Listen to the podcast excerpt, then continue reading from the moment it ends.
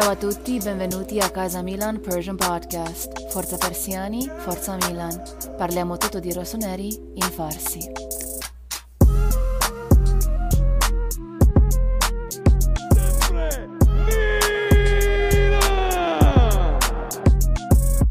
سلام تمام دوستای میلانی، روسونری فنز، همه جای دنیا که هستید. میخوایم یه قسمت بگم یه جورایی ویژه رو شروع کنیم، چون یه دوست غیر میلانی تو جمع ما هست، طرفدار لیورپول. به مناسبت بازی که ما تو لیورپول داریم توی آنفیلد چند روز آینده دعوت کردم و لطف کرد دعوت ما رو قبول کرد از فکر می‌کنم کانال لیورپول ایرانی که به هر حال طرفدار ایرانیه لیورپول توش خیلی زیادن، به ما پیوسته. محمد من میخوام خودش معرفی کنه، از اون طرف هادی و شایانم طبق معمول با منن. خب من سلام میکنم اول از همه به شما و مخاطبای محترمتون. یه سلام هم میکنم به همه هوادارهای لیورپولی در ایران، علل خصوص بچهای مجموعه لیورپول ایرانی و ممبرهای همیشه همراهمون. من محمد صالح سواجو هستم، 22 سالمه و حدود میتونم بگم الان 14-15 ساله که لیورپول فن حساب میشم. امیدوارم گفتگوی خوبی داشته باشیم و لحظه‌های جالبی کنار هم بسازیم. مرسی بچه‌ها، خوش اومدید. شایان، هادی، خوش اومدید. سلام میکنم، منم با یه اپیزود دیگه در خدمت شما هستیم. ان شاءالله گزیده جذابی بشه. مرسی. سلام به همگی، منم خوشحالم که اینجا. ممنونم. خب آقا، این بازی خیلی بازی خاصیه، چون که اگه ما بخوایم به آمار و اینجور مسائل و تاریخ و این هم نگاه کنیم، اینا فقط دو بار با هم بازی کردن اگه من اشتباه نکنم، هر دو بار هم تو فینال بوده. این خیلی جالبه که میلان و لیورپول قراره برای بار اول به صورت رفت و برگشتی توی آنفیلد و سن سیرو روبروی هم قرار بگیرن.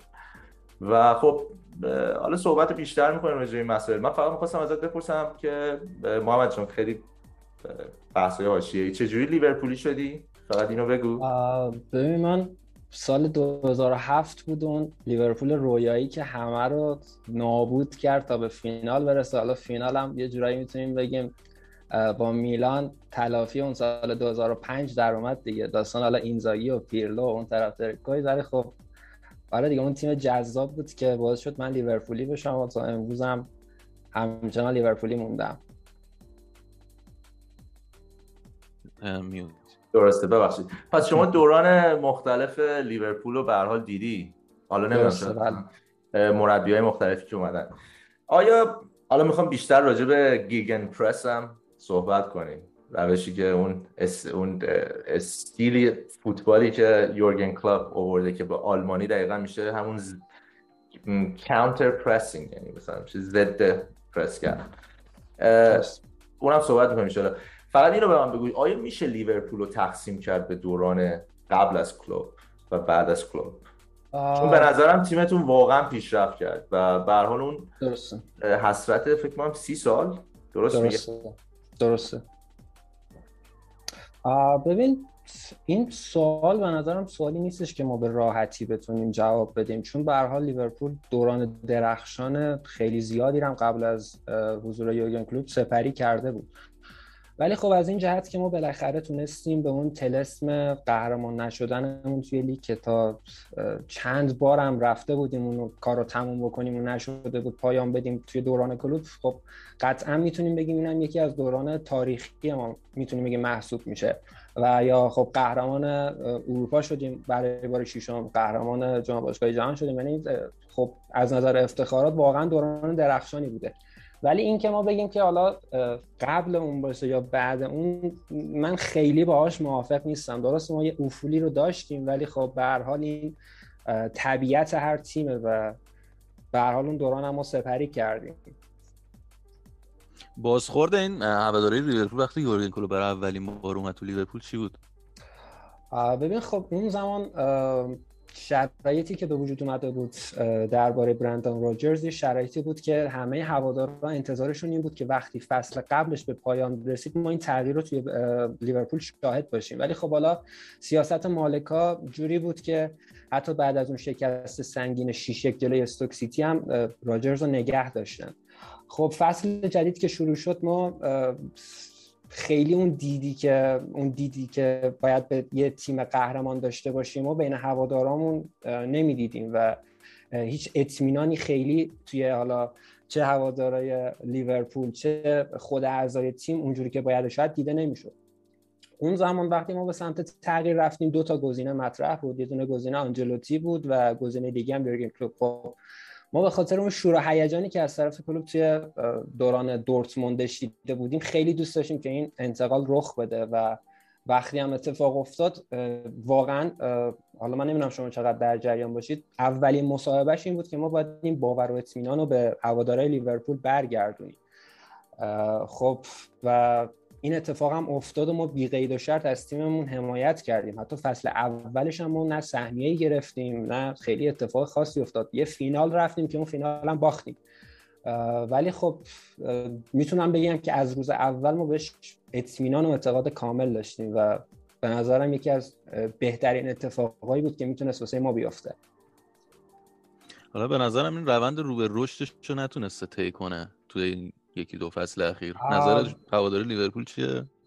ببین نمیتونیم اینو متوجه شخصش بدونیم، حالا جلوتر که بریم راجبش صحبت میکنیم. خیلی مسائل زیادی توی این قضیه نقش داشتن و احساس نمیکنم که اون تفکر حمایتی هوادارهای لیورپول نسبت بهش تغییر کرده باشه. به هر حال اون طلسم قهرمان نشدن توی لیگ رو شکسته، ما رو قهرمان اروپا کرده و خب اینا چیزایی نیستش که ما به راحتی از کنارش رد بشیم. یه مربی اسطوره‌ای شد دیگه بعد از اون قهرمانی. 100% من یه سری مثلا شباهت‌ها می‌بینم مثلا بین اتفاقاتی که الان داره برای میلان میفته. درسته شاید از نظر مالی یا از نظر پروفایل اون اسم‌های گنده ما در حد لیورپول خب نیستیم یا شاید خیلی از تیم‌های لیگ برتری، نه فقط ما، حتی اینتر قهرمان سری آ یا یوونتوس، چون اینا به هر حال مسائل مالی و اینا ریزه‌کاری‌های اقتصادی هر کشور و اینجور مسائله.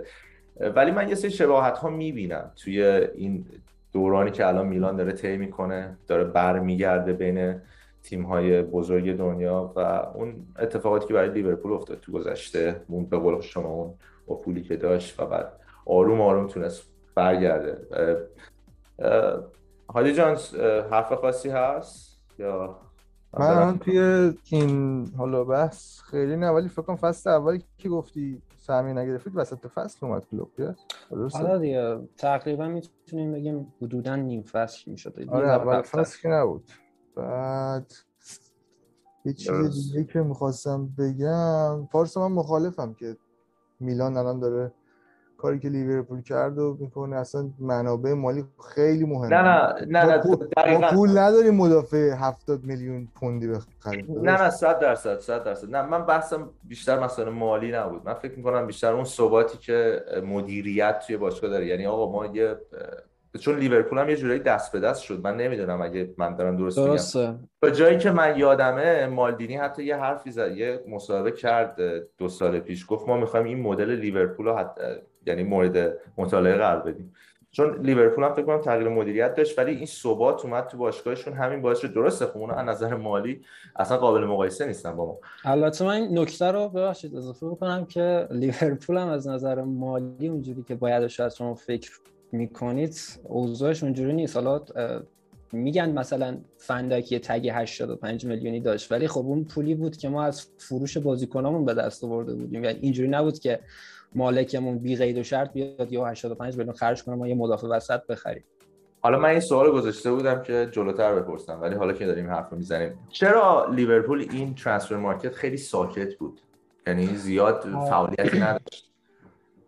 ببین ناکام من سعی میکنم خیلی سریع اوضاع رو واسهتون تشریح بکنم. خب ما 3 فصل پیش تیمی بودیم که با 1 امتیاز اختلاف نایب قهرمان لیگ شدیم و به قهرمانی اروپا هم رسیدیم. خب طبیعتاً وقتی یه تیمی شرایطو داشته باشه شما سعی میکنی شاکلش رو حفظ بکنی و اطمینان داری بهش. ما هدفمون این بود که به قهرمانی لیگ برسیم. خب اون فصل خیلی ما توی ترانسفر مارکت فعال نبودیم و این مسئله هم واسمون خیلی موضوع عجیبی نبود چون ما اعتقاد کامل به اون تیم داشتیم و در نهایت هم تونستیم به قهرمانی لیگ برسیم.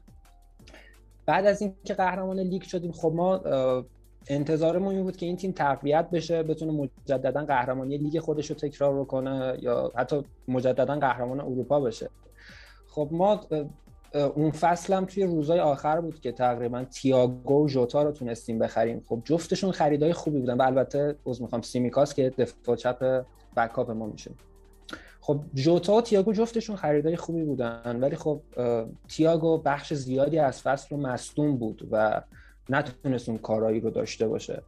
ژوتا هم یه مقاطعی مصدوم بود، ولی به هر حال خب خرید خوبی از آب در اومد. این هنر یورگن کلوپه که بازیکنایی مثل ژوتا، مانع یا حتی صلاح و یهو میاره و اینجوری ازشون بازی میگیره.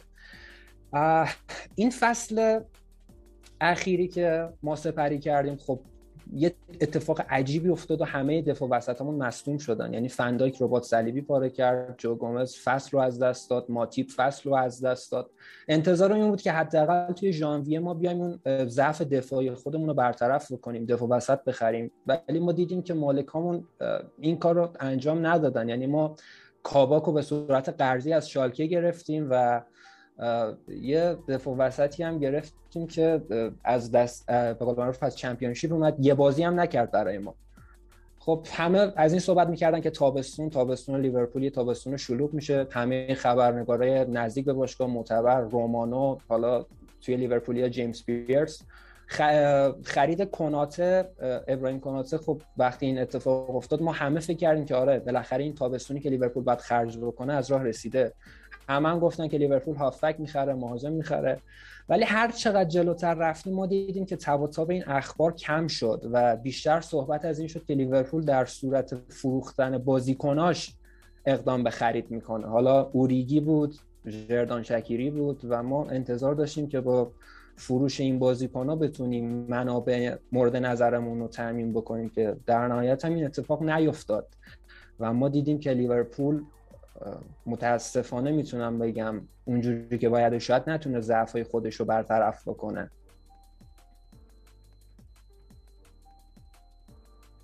الان به نظر دید هوادارهای لیورپول نسبت به مدیریت لیورپول چیه به خاطر این مسئله؟ ببین من میتونم بگم یه عاملی که الان باعث شده مالکای لیورپول تحت فشار قرار بگیرن اون فعالیتی بوده که رقبای ما توی بازار داشتن. یعنی منچستر یونایتد رونالدو رو خریده، منچستر سیتی، چلسی همه فعال بودن توی بازار، ولی خب ما فعالیتی نداشتیم. خب دیدی که وجود داره بعد از این سه فصلی که ما اونجوری هم فعال نبودیم توی بازار، طبیعتاً مالکامون فعلا وجهه خوبی رو ندارن بین هواداران. بعد جایگزین واینالدوم الان کیه تو ترکیب اصلی لیورپول؟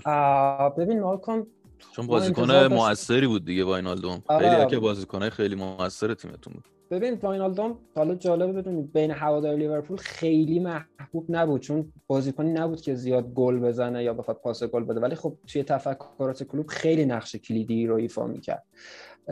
الان اتفاقی که افتاده ما یه بازیکن 17 ساله داریم، آیه الیوت که فصل گذشته قرضی بازی کرد، این فصل رو آوردیمش توی ترکیب اصلیمون، الان توی لیگ هم بازی کرده، عملکردش هم خوب بوده. ما کورتیس جونز رو داریم، به هر حال فکر کردیم با بیشتر اون داشته هایی که داشتیم بتونیم جایگزین رونالدو پیدا کنیم، خریدی انجام نشد. الان این دلیلش میتونه باشه که میخوان فعلا درآمدزایی بکنن مدیریت باشگاه. به نظرم درآمدی رو که باید کسب می‌کردن تا الان کسب کردن و با توجه به اینکه این 3-4 سال هم خیلی فعالیتی نداشتن نمیدونم واقعا دلیلش چیه. درسته. به نظرت با توجه به حرفایی که زدی اهداف لیورپول برای لیگ و چمپیونز لیگ چیه؟ اگه چون درست میگی واقعا تمام رقباتون شاید بگم پولهای هنگفتی خرج کردن، حتی آرسنال رو یادت رفت بگی که شاید فکر کنم از منچستر یونایتد هم بیشتر پول خرج کرد. میدونی چی میگم؟ نمیگم که حالا رقیب حساب میشن، ولی توی مبحث پول خرج کردن خیلی تیم‌ها از شما جلوتر بودن. فکر میکنی این چی رو نشون میده؟ آیا یه استراب یا یه نگرانی هست بین طرفدارای لیورپول که شاید نتونن رقابت کنن؟ و اون فکر کنم فصل قبل فصل زیاد جالبی نبود برای طرفدار لیورپول. درسته ما فصل پیش به هر حال اون مسئولیت دفاع وسطامون خیلی فشار وارد کرد و تیمی که تا ژانویه صدر جدول بود و همه انتظار اینو داشتیم دوباره قهرمانیشو تکرار بکنه، یهو توی هفته‌های آخر سهمیه گرفتنش هم مشخص نبود. یعنی یه معجزه اتفاق افتاده که ما الان توی چمپیونز لیگ بازی می‌کنیم. ببین راجع به اهداف، خب طبیعتاً تیمی مثل لیورپول هیچ وقت نمیاد وقتی وارد فصل جدید میشه به چیزی بجز قهرمانی فکر بکنه. ولی اگه بخوایم منطقی فکر بکنیم، من به عنوان یه هوادار انتظارم از این فصل اینه با توجه به شرایطی که رقبامون دارن ما توی لیگ بتونیم توی همون 4 تا رتبه اول قرار بگیریم و سهمیه لیگ قهرمانان رو کسب بکنیم. حالا شاید این حرف خیلی حرف به قول معروف شیرینی نباشه و هواداران لیورپول دوست نداشته باشن، ولی خب شرایط اینجوری داره فعلا نشون میده. ولی برای لیگ قهرمانان به نظرم موضوع متفاوته. من خودم حداقل تا نیمه نهایی رو انتظار دارم که برسیم. برای چمپیونز لیگ نیمه نهایی. و برای لیگ فکر می‌کنی آیا این مسئله که سال پیش می‌کنم سهمیه فعلا. حالا باید جلوتر بریم ببینیم، چون خیلی لیگ هنوز اونجوری که باید شاید جون نگرفته، نمیدونیم چی میشه. درسته. خب تیمی که نیمه نهایی رو، یعنی حریف می‌کنی نیمه نهایی میرید، بعد اونقدر با شک نباید راجع به سهمیه حرف بزنی به نظر من. یعنی ببین نیمه نهایی چمپیونز لیگ فکر نکنم انقدر چیز باشه، راحت باشه. ببین من با شک راجع به سهمیه حرف نمیزنم. من حداقل انتظارم از این تیم سهمیه است. و این نکته رو اضافه بکنم، ما یه فصلی بود که همون سال 2018 وقتی به فینال رسیدیم و جلوی مادرید بازی کردیم، توی لیگ ما چهارم شدیم و خب به هر حال این اتفاقایی که توی فوتبال میفته و باید انتظارش هم داشته باشیم ما. فکر می‌کنی یورگن کلوپ بیشتر مربی بازی‌های تورنمنتیه یا مربی لیگه؟ من نمیدونم جواب قطعی این سوال چی باشه، ولی خب یه زمان بود که مدام از این صحبت میکردن که یورگن کلوپ مربیه که توی فینالا میبازه و خب ما دیدیم که بالاخره طلسم این قضیه هم شکسته. ببین ناکن بستگی به شرایط داره. مثلا ما تیمی هستیم که یهو میایم بارسلونا رو اونجوری به قول معروف توی آنفیلد تحقیر میکنیم. به نظر من مربیه که توی جفت ابعاد میتونه کمک لیورپول بکنه. یه چیزی بگم، طلسمو که جلوی تاتنهام شکست، یه ذره طلسمی که این شکسته، این طلسم زیر سوال به نظر من، چون تاتنهام کلا اصلا کسی انتظار نداشت بیاد فینال.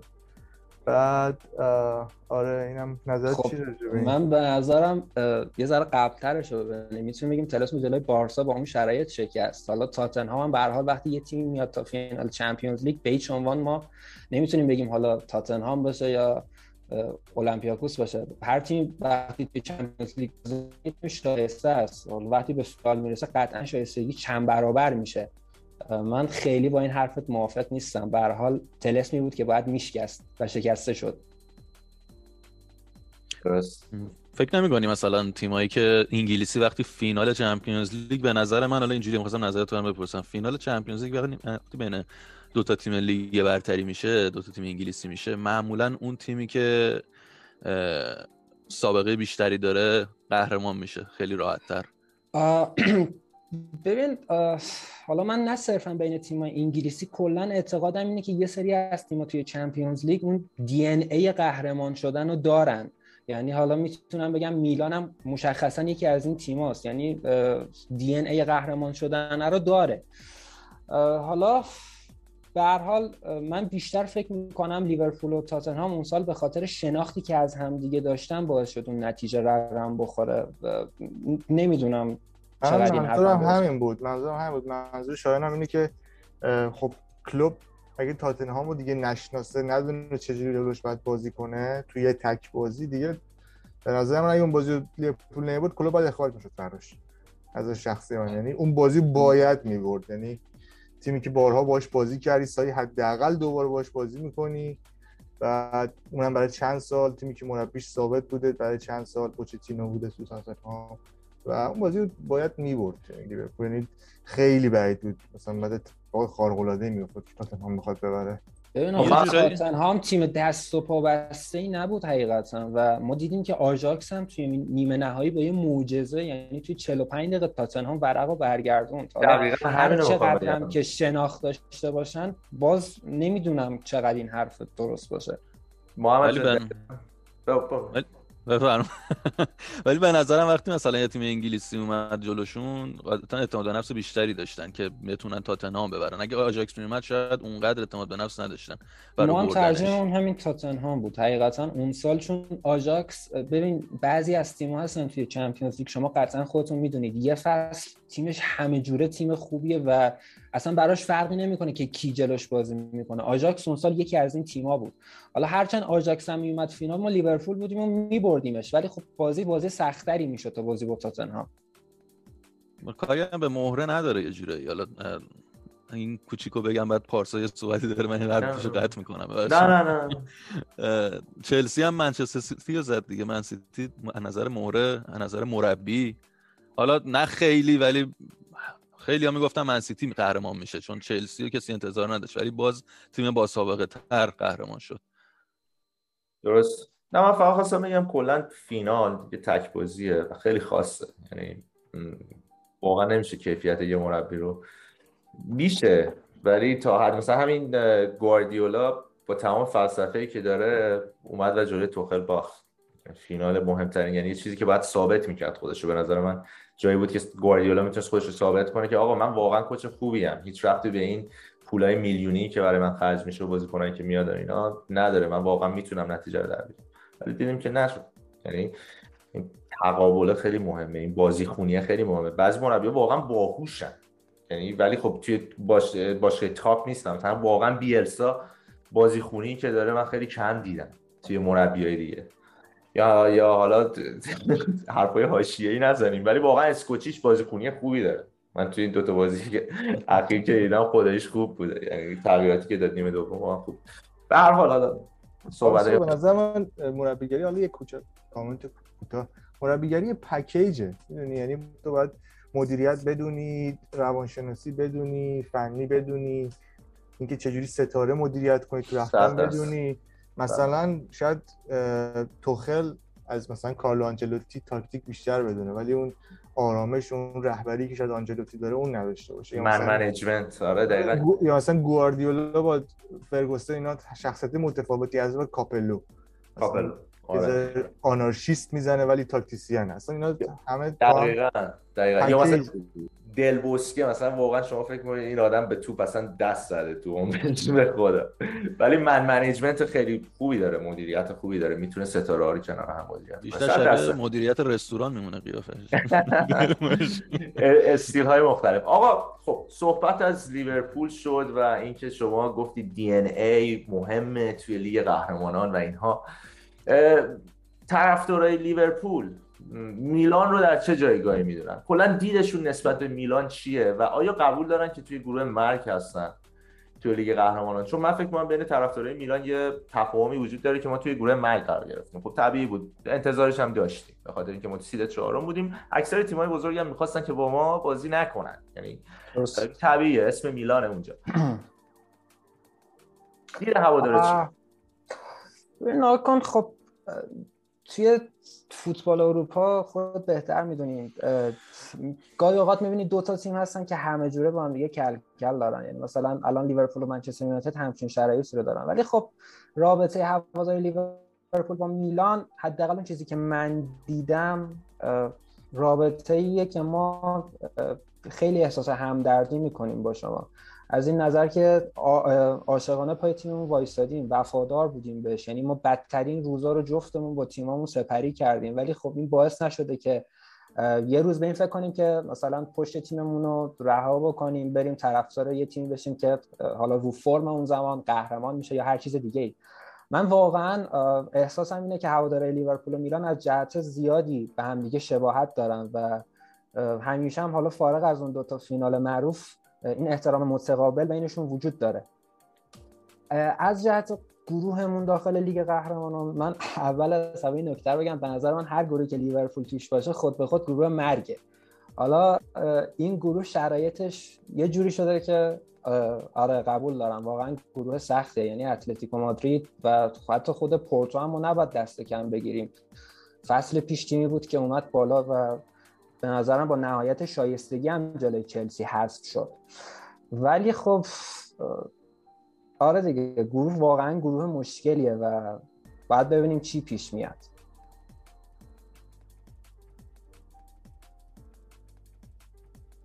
جدی‌ترین رقیبتون رو کی میدونید توی گروه؟ توی گروه من خیلی دوست دارم که بگم میلان، ولی نه. احساسم اینه واسه سرگروهی اتلتیکو مادرید باشه. نه تعارفی نیست، طرفدارای میلان با حقایق کاملا آشنا. ما الان 7 سالی هستش که به هر حال شرایط خوبی نبودیم، تازه داریم به یه دورانی برمیگردیم. ما واقعا میگم ما درکتون میکنیم، یعنی خودمون ما صحبت که بود با بچه‌ها میگفتیم که میلانیا بالاخره به چمپیونز لیگ برگشتن، ما همون احساسی رو داشتیم که خودمون بعد از اون افول بالاخره اومدیم چمپیونز لیگ. یعنی اون هیجانی که شما شب اول چمپیونز لیگتون امسال تجربه میکنید یه هیجانیه که به نظرم با هیچ چیزی نمیتونید عوضش بکنید. بالاخره تیمتون رو دارید میبینید اینجا بازی میکنه، میجنگه با تیمای بزرگ و خب این به نظرم خیلی ارزش زیادی داره. آیا برو میخواستم بگم که از مطمئنی که صعود میکنید و اتلتیکو هم صعود میکنه و با اتلتیکو قراره برای صدرنشینی بجنگید. من پیشبینیت دیگه، یعنی پیشبینیم بخوام بهتون بگم، من انتظارم اینه که لیورپول و اتلتیکو مادرید از این گروه بالا بیان، ولی خب واقعا دوست دارم که راجع به اتلتیکو مادرید اشتباه بکنم و تیم دومی که بالا میاد میلان باشه. یه چیزی هم راجع به حرف نکته آخری که گفتی بگم، چون میخوام یادم نره که ما دیدیم از این روزا که بازی کردیم با این تیم‌ها، دیدیم خودمون جزو یک از این تیم‌ها بودیم. حداقل فکر کنم من و بارسا و شایان سنمون میرسه که اینو دیدیم و نوستالژیه دیگه برامون، یه چیزی که حالا یه چند وقت نبوده، ولی این نیست که برای اولین بار ببینیم و هیجان رو برای اولین بار تجربه کنیم. نه واسه اینکه واسه اولین بار تجربه کنید نیست، این هیجان رو شما 30 سال از فوتبال ببینید ولی تیم چند سال نباشه دوباره بیای چه این محیط قرار بگیری، اون هیجان مثل اون هیجان اول میمونه. ما بیشتر یه نفس راحت میکشیم اون سرود چمپیونز لیگو که بشنویم، میگیم آها اینجا بالاخره اومدیم خونه. نه درسته، نه من میدونم هادی چی میخواد بگه. من خودم شاید بگم حتی بازی میلان لیورپول یه بازی خاصه برای من، چون الان شاید تقریبا 14 ساله که دارم ازش درس زندگی میگیرم و اونم به خاطر اینکه یه کلمه‌ای هست، این یه بنر خیلی معروفه توی شهر میلان، عکسش هم هست همه میتونن ببینن، که میگه که تو زندگی ناامید نباش، همیشه بعد از استانبول آتن هست. حالا این برای طرفدارای میلان صدق میکنه، نه برای طرفدار لیورپول. منظور اینه که درسته شما به هر حال فوتباله، شما نمیتونی همیشه برنده باشی. پائولو مالدینیش هم که 5 تا چمپیونز لیگ برده 2 تا فینالش رو باخته و اگه این بازی لیورپول میلان یه چیزی بود که همیشه به من امید میداد تو زندگی که آقا هر شکستی شروع یک پیروزی در آینده و برای همین من بازی میلان لیورپول رو یعنی دوست دارم. لیورپول حریفی نیستش که بخوام به چشم بارسلونا بشنم بخوام. نفرت واقعا وجود نداره برای هیچ تیمی، ما نفرت نداریم حقیقتشو بگم، ولی خب برای یه سری مسائل تاریخی و یه سری اتفاقات بوده که احساسات آدم رو قلقلک میده تو طول زمان. برای همین یه سری تیم‌ها شاید برن تو اون لیستی که شما زیاد خوشت نمیاد دیگه. به هر حال اصلا نفرت که داریم، خدایی از این سری تیم‌ها نفرت داریم دیگه. آره داره چیز می‌کنه، داره مهمونداری می‌کنه، ولی نفرت داره از سری تیم‌ها که داریم، از سری تیم‌ها کمتر. آره دیگه می‌خوام یه ذره متعادل نگه داریم. ولی درسته. حالا من یه سوالی داشتم ازت، این برگشت شما به لیگ قهرمانان اروپا و فکر می‌کنم سال بعدش هم دوباره رفتید لیگ قهرمانان، دوباره تکرار شد اگه اشتباه نمی‌کنم. این چه یعنی آیا طرفدارای لیورپول تغییری دیدن توی مسائل مالی لیورپول، توی خریدای لیورپول، کیفیت بازیکن‌ها که به لیورپول اضافه شدن؟ یعنی میخوام بدونم این ورود برگشت به لیگ قهرمانان اروپا تا چه حد تونست تاثیر بذاره. ببین ناکن فصل اولی که ما با یورگن کلوپ داخل لیگ قهرمانان بازی کردیم، خب تیممون یه تیمی بود که میتونم بگم پنجره نقل و انتقالاتی متعادلی رو سپری کرده بود. یعنی ما بازیکن شاخصی رو اون زمان نمیتونیم، ما محمد صلاح تگ یه ستاره رو روش بزنیم. بازیکنی بود که ما اون فصل خریده بودیمش ولی خب ستاره نبود واقعا مثل امروزش. ما وارد رقابت‌ها شدیم و رسیدیم به ترانسفر مارکت ژانویه. کوتینیو از تیممون جدا شد و فندایک اون زمان به عنوان گرونترین مدافع دنیای فوتبال خریدیم و تا فینال هم رسیدیم. فصل بعدش به خاطر اون فاجعه‌ای که توی کیف کاریوس رقم زد، ما طبیعتاً آلیسون رو خریدیم و نبی کیتا به تیممون اضافه شد. میتونم بگم یه روند رو به پیشرفتی رو پیدا کردیم، ولی خب میگم بازم اونجوری که شما فکر بکنید مثل تیمایی که کارشون شیخ نشینای حاشیه خلیج فارس باشن و اینا هیچ وقت ما خرید نکردیم و فکرم نمی‌کنم این اتفاق بیفته. به هر حال گرانترین دفاع دنیا رو خریدید دیگه. خب ولی به جاش کوتینیو رو فروختیم. آره منظورم اینه که درسته. اگه بخوام از نظر این که بگم مدیرا کیان، آره شما بعد از چلسی و سیتی و منچستر قرار میگیرید. میتونم بگم توی تاپ 4 از نظر خرج کردن چهارم باشین. چهارم. آره نه قبول دارم مدیریتتون فرق داره زاره مفصلش. خب مرسی محمد جان به خاطر اطلاعات دقیقی که دادی به ما میلانی‌ها راجع به لیورپول. واقعا منتظر این بازی هم زیادم استرس ندارم. شاید بگم با سال پیش جلوی منچستر استرس بیشتری داشتم، چون خب خیلی وقت بودش که ما برنگشته بودیم به اون استیج، به اون مرحله از بازی‌ها. آقا اگه موافق باشید یه ذره راجع به استیل بازی لیورپول صحبت کنیم که بهش میگن گیگن پرس، یعنی به آلمانی میشه دقیقاً همون ضد پرس، کانتر پرس، که اینو یورگن کلوپ کاملا معرفی کرد به دنیا. من حالا زیاد صحبت نمی‌کنم راجعش، میذارم محمد جان که دیگه لیورپولیه. درست. ببین خب این سبک بازی بود که ما تو دورتموند هم دیده بودیم که یورگن کلوپ اجراش کرده بود. یعنی وقتی حریف شما توپ در اختیارشه بیشترین فشار رو بهش وارد بکنید. حالا این فشار یا باید منجر به این بشه که حریفتون اشتباه بکنه، مثلا توپ رو به بیرون بزنه، نقطه اشتباه رو واسه فرستادن پاسش انتخاب بکنه، و یا اینکه شما بتونید توپ رو از اون پس بگیرید و به سرعت ضد حمله بزنید. خب این روش ما توی فصل اول دوم حضورش داخل لیورپول هم دیدیم، ولی به واسطه فشردگی شدیدی که ما توی انگلیس شاهد بودیم و دوندگی بالایی که این سبک نیازمندشه، به مرور دیدیم که یه مقداری از اون فلسفهش فاصله گرفت. یعنی همچنان هم ما همون سبک رو میبینیم، ولی خب با فشار کمتری اجرا میشه و بیشتر سعی کرد که بیاد و با تاثیرگذاری این اتفاق رو رقم بزنه. ما خیلی وقتا می‌بینیم که لیورپولیا توی بازی‌هاشون شرایطی به وجود میاد که فرضاً یه گزینه پاس وجود داره، ولی اون گزینه پاس تله است. وقتی توپ به اون سمت میره به سرعت پرسش میکنن و توپ ازش تحویل میگیرن.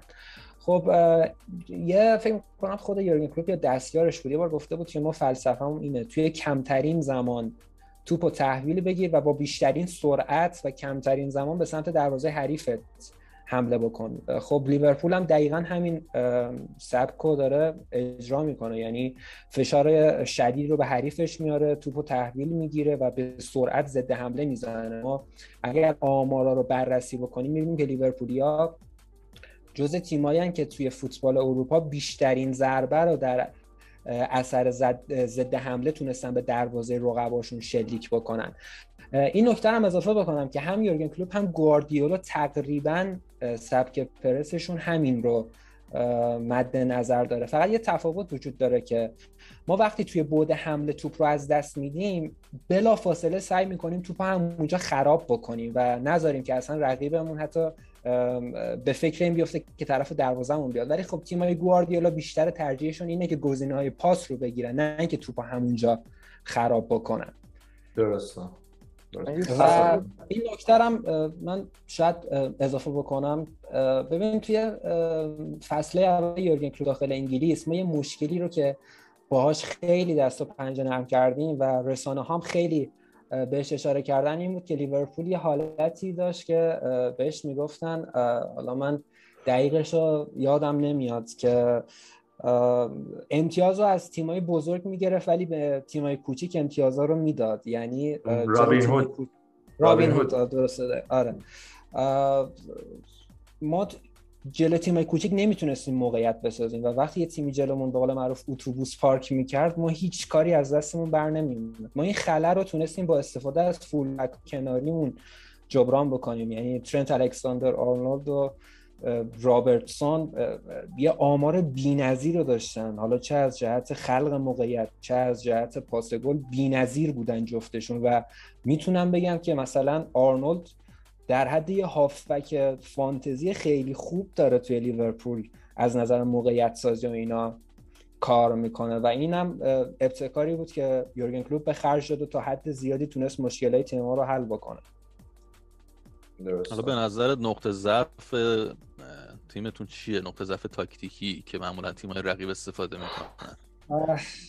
ببین ناکن یه نقطه ضعفی رو که ما به هر حال این سبک بازیمون خود به خود باعث به وجود اومدنش میشه همین بالا بازی کردن فول بکامونه. یعنی آرنولد خیلی از مواقع ما خیلی جاها دیدیم که فضای پشتش رو نشونه گرفتن رقیبامون و از همون فضا هم تونستن به اون ضربه بزنن. بکنم وینگرهای سرعتی خیلی خوب ضربه بزنن. درست. من بخوام نمونه خیلی واضحش رو بهتون بگم، شما میتونید بازی اول ما فصل گذشته جلوی لیدز یونایتد رو ببینید که ما اون بازی رو 4-3 بردیم ولی خب خیلی از فضای پشت دفاع کناریامون آسیب دیدیم. یکی اینه، یکی هم حالا نکته‌ای که هوادارا خیلی روش به قول معروف اعتراض دارن همون بحثیه که ما توی خط میانیمون یه بازیکن مثل کوتینیو الان باید داشته باشیم به نظرم و ما اون بازیکن رو نداریم و اون خلأ یه جورایی حس میشه که یه بازیکنی باشه که توی لحظه مثلا با یه شوت فرضاً بازی رو بسامون در بیاره خیلی وجود نداره در حال حاضر. سوال من دارم، خواستم پرسم لیورپول بعد از شما فصل قبل مصدوم زیاد داشتید تیم افت کرد ولی فصل قبلش تقریبا تیم تو اوج دوران کلوپش بود. میخوام ببینم که الان بعد از برگشتن مصدوما لیورپول چه فرقی با اون لیورپول تو اوج 2 سال پیش و 3 سال پیش داره؟ این سوالیه که جواب دادن بهش به نظرم خیلی آسون نیست ولی میتونم بگم تفاوتی رو که ما الان شاهدش هستیم اینه که اون 2-3 سالی که 2-3 سال پیش یه اتفاقی که افتاد خیلی اوقات تیمایی که جلوی لیورپول بازی می‌کردن یه حالتی داشتن که خودشونو از قبل انگاری بازنده می‌دونستان. یعنی اعتماد به نفس تیم به اندازه بالا رفته بود که اصلا فشار بی‌اندازه‌ای روی رقیبامون ایجاد می‌شد. الان رقبامون اعتماد به نفس رو پیدا کردن که میشه به لیورپول هم ضربه زد. حالا باید ببینیم با برگشتن فندایک، ماتیپ، گومز شرایط توی ادامه چطور میشه. ولی خب من یه نکته خیلی واضحه که بتونم بهتون بگم خط حمله ما نسبت به اون سالا واقعا افت کرده. خب میدونید چرا؟ واسه اینکه یاد گرفتن چجوری جلوی این تیم با این مهرا بازی کنن، چون تاکتیک همونه، خب مربی همونه، مهرا هم همونه. یعنی شما اصلا نه مثلا اون ستای جلوتون که همونان برای 3 سال دارید با همون کارا رو تکراری انجام میدید. مثلا بازی چلسی و لیورپول دیدم، خب با تیم 10 نفره قشنگ تونستن جلوتون وایسن، نتونستید گل بزنید، گل دوم بزنید بهشون و تیم‌ها یاد گرفتن چیکار کنن و همچی گفتی یه ذره آره اون پشت فول بکاتون خالی میشه و اینم حالا جلوتر صحبت می‌کنیم. نقطه‌ای که میلان توش قویه دیگه، یعنی میلان از جناحین حمله میکنه و حالا جوتا باهاش صحبت میکنه. خواستم معلوم بشم که آره یه ذره تکراری شده این با همون بازیکن‌ها بدون هیچ تغییری، درسته، با همون سیستم. این دیگه الان مثلا لیدز یونایتد دیگه، حالا اون که الان مربیش خوبه بیلساس، خب بیلسا بود دیگه اون که گفتی، درسته آره، ولی میخوام بگم دیگه تقریبا دیگه همه مربی‌ها دیگه آنریز لیورپول چیزی که اینه جزوه است. آره دیگه، البته حالا ما یه جورایی سعی کردیم با آوردن دیگو ژوتا یه فشاری رو روی سه مهاجممون ایجاد بکنیم که قول معروف، چون میدونید هر وقت شما یه ذخیره خوب داشته باشی بازیکن اصلیت هم مجدد پیشرفت میکنه و ما الان اینو تقریبا توی لیورپول میبینیم که ژوتا جای روبرتو فرمینو رو داره توی ترکیب اصلی پر میکنه و خب این نکته‌ایه که به نظرم میشه بهش اشاره کرد. یعنی تیمایی که یه مربی رو دارن، یه سیستم رو دارن و بازیکن‌ها برای یه برهه‌ای ثابتن، اون ثبات رو حفظ میکنن. دو تا حالت داره، یا میرن تو افتی که حالا یکی از دلایلش اینه که شناختش میشه، یا اون بازیکن‌ها انقدر بد خوب باشن، یعنی سوپر استار باشن که واقعا مثلا مسی، مثل رونالدو، مثل کاکای میلان اون سالا، که واقعا شما هر کاری کنی بازم نمیرسی به اون بازیکن‌ها، به اون که نمیتونی جلوشون رو بگیری توی زمین. و این فکر می‌کنم لیورپول وجود داره که الان یه ذره به اون زهرداری شاید فصل دو فصل قبل از فصل قبلش. موافقم، درسته. دو تا شروع خوبم داشتن. شروع خوبی داشته این فصل لیورپول به نظرم. دو تا بازی که با کلین شیت و با تفاضل گل برده. درسته. حالا بازی با چلسی هم واقعا بازی بود که میدونه به هر حال چلسی هم تیمی که قهرمان اروپا شده، یعنی ما هر چی هم که بگیم به هر حال اون اعتماد به نفس فعلیش خیلی میتونه نقاط ضعفش رو پوشش بده. حالا درسته 10 نفره هم شدن یا هر اتفاق دیگه که افتاد، ولی خب بازی واقعا بازی سختی بود، آسون نبود. نظرم چلسی هدف گذاریش بالاتر از لیورپول برای این فصل، ترانسفرش هم مارکتش هم قوی‌تر بوده. آره خب پنجره خیلی بهتری رو نسبت به مسابقه کرده چلسی. حالا حس طرفدارای لیورپول نسبت به بازی چیه؟ یعنی نسبت به بازی با میلان دیگه، آره، یعنی فکر می‌کنی اعتماد به نفس خوبی دارن یا مثلا شاید نگرانن از اینکه شاید میلان بتونه امتیاز بگیره بیاد بیرون؟ ببین ناکن شب‌های اروپای آنفیلد میتونم بگم مثلا مشهوره و ما هر تیمی رو با هر شرایطی داخل آنفیلد با حضور هوادارمون میتونیم شکست بدیم. این مسئله هم دیدیم که بارها و بارها تکرار شده. خب ما با توجه به حمایت هوادارمون داخل آنفیلد و اون اتمسفر بی‌نظیری که ایجاد میشه، طبعا میتونم بگم دست بالا رو داریم اینجا. از نظر خود بازی ببین من مجددا میگم ما تیممون واقعا هر اتفاقی هم که بیفته هنوز تیم خوبیه و تیم درجه 1 حساب میشه. ببین کلیت دیدی که وجود داره، هوادارا انتظار برد دارن جلوی میلان، البته با تمام احترامی که قائل واسه میلان و هواداراش، ولی خب فوتبال و هزار اتفاق، باید ببینیم چی پیش میاد. فکر می‌کنی اگه میلان از لیورپول امتیاز بگیره آیا باعث میشه که لیورپول بره توی بحران؟ برای یعنی شوره خوبی نداشته توی اون گروهی که بهش میگیم گروه مرگ. فکر نمی‌کنم باعث بشه که ما وارد بحران بشیم. خب قطعاً اتفاقی نیستش که شاید خیلی از هوادارا انتظارشو داشته باشن، ولی خب میگم فوتباله، ولی اینکه تبدیل به یک بحران بشه نه، موافق نیستم حقیقتش. بازی تو سن سیرو چطور؟ آیا ترسی هست از بازی تو سن سیرو؟ خب ببین لیورپول تیمی بودش که فکر می‌کنم دو فصل پیش بود بازی خارج از خونه‌شو خوب بازی نمی‌کرد و ما یه فصل بود وقتی با ناپولی و پاریس سن ژرمن هم گروه بودیم با 9 امتیاز از گروهمون بالا آمدیم. اون 9 امتیاز هم 3 تا برد خونگی بود و ما 3 تا بازی بیرون از خونه‌مون رو باختیم، یعنی نتونستیم بالا بریم.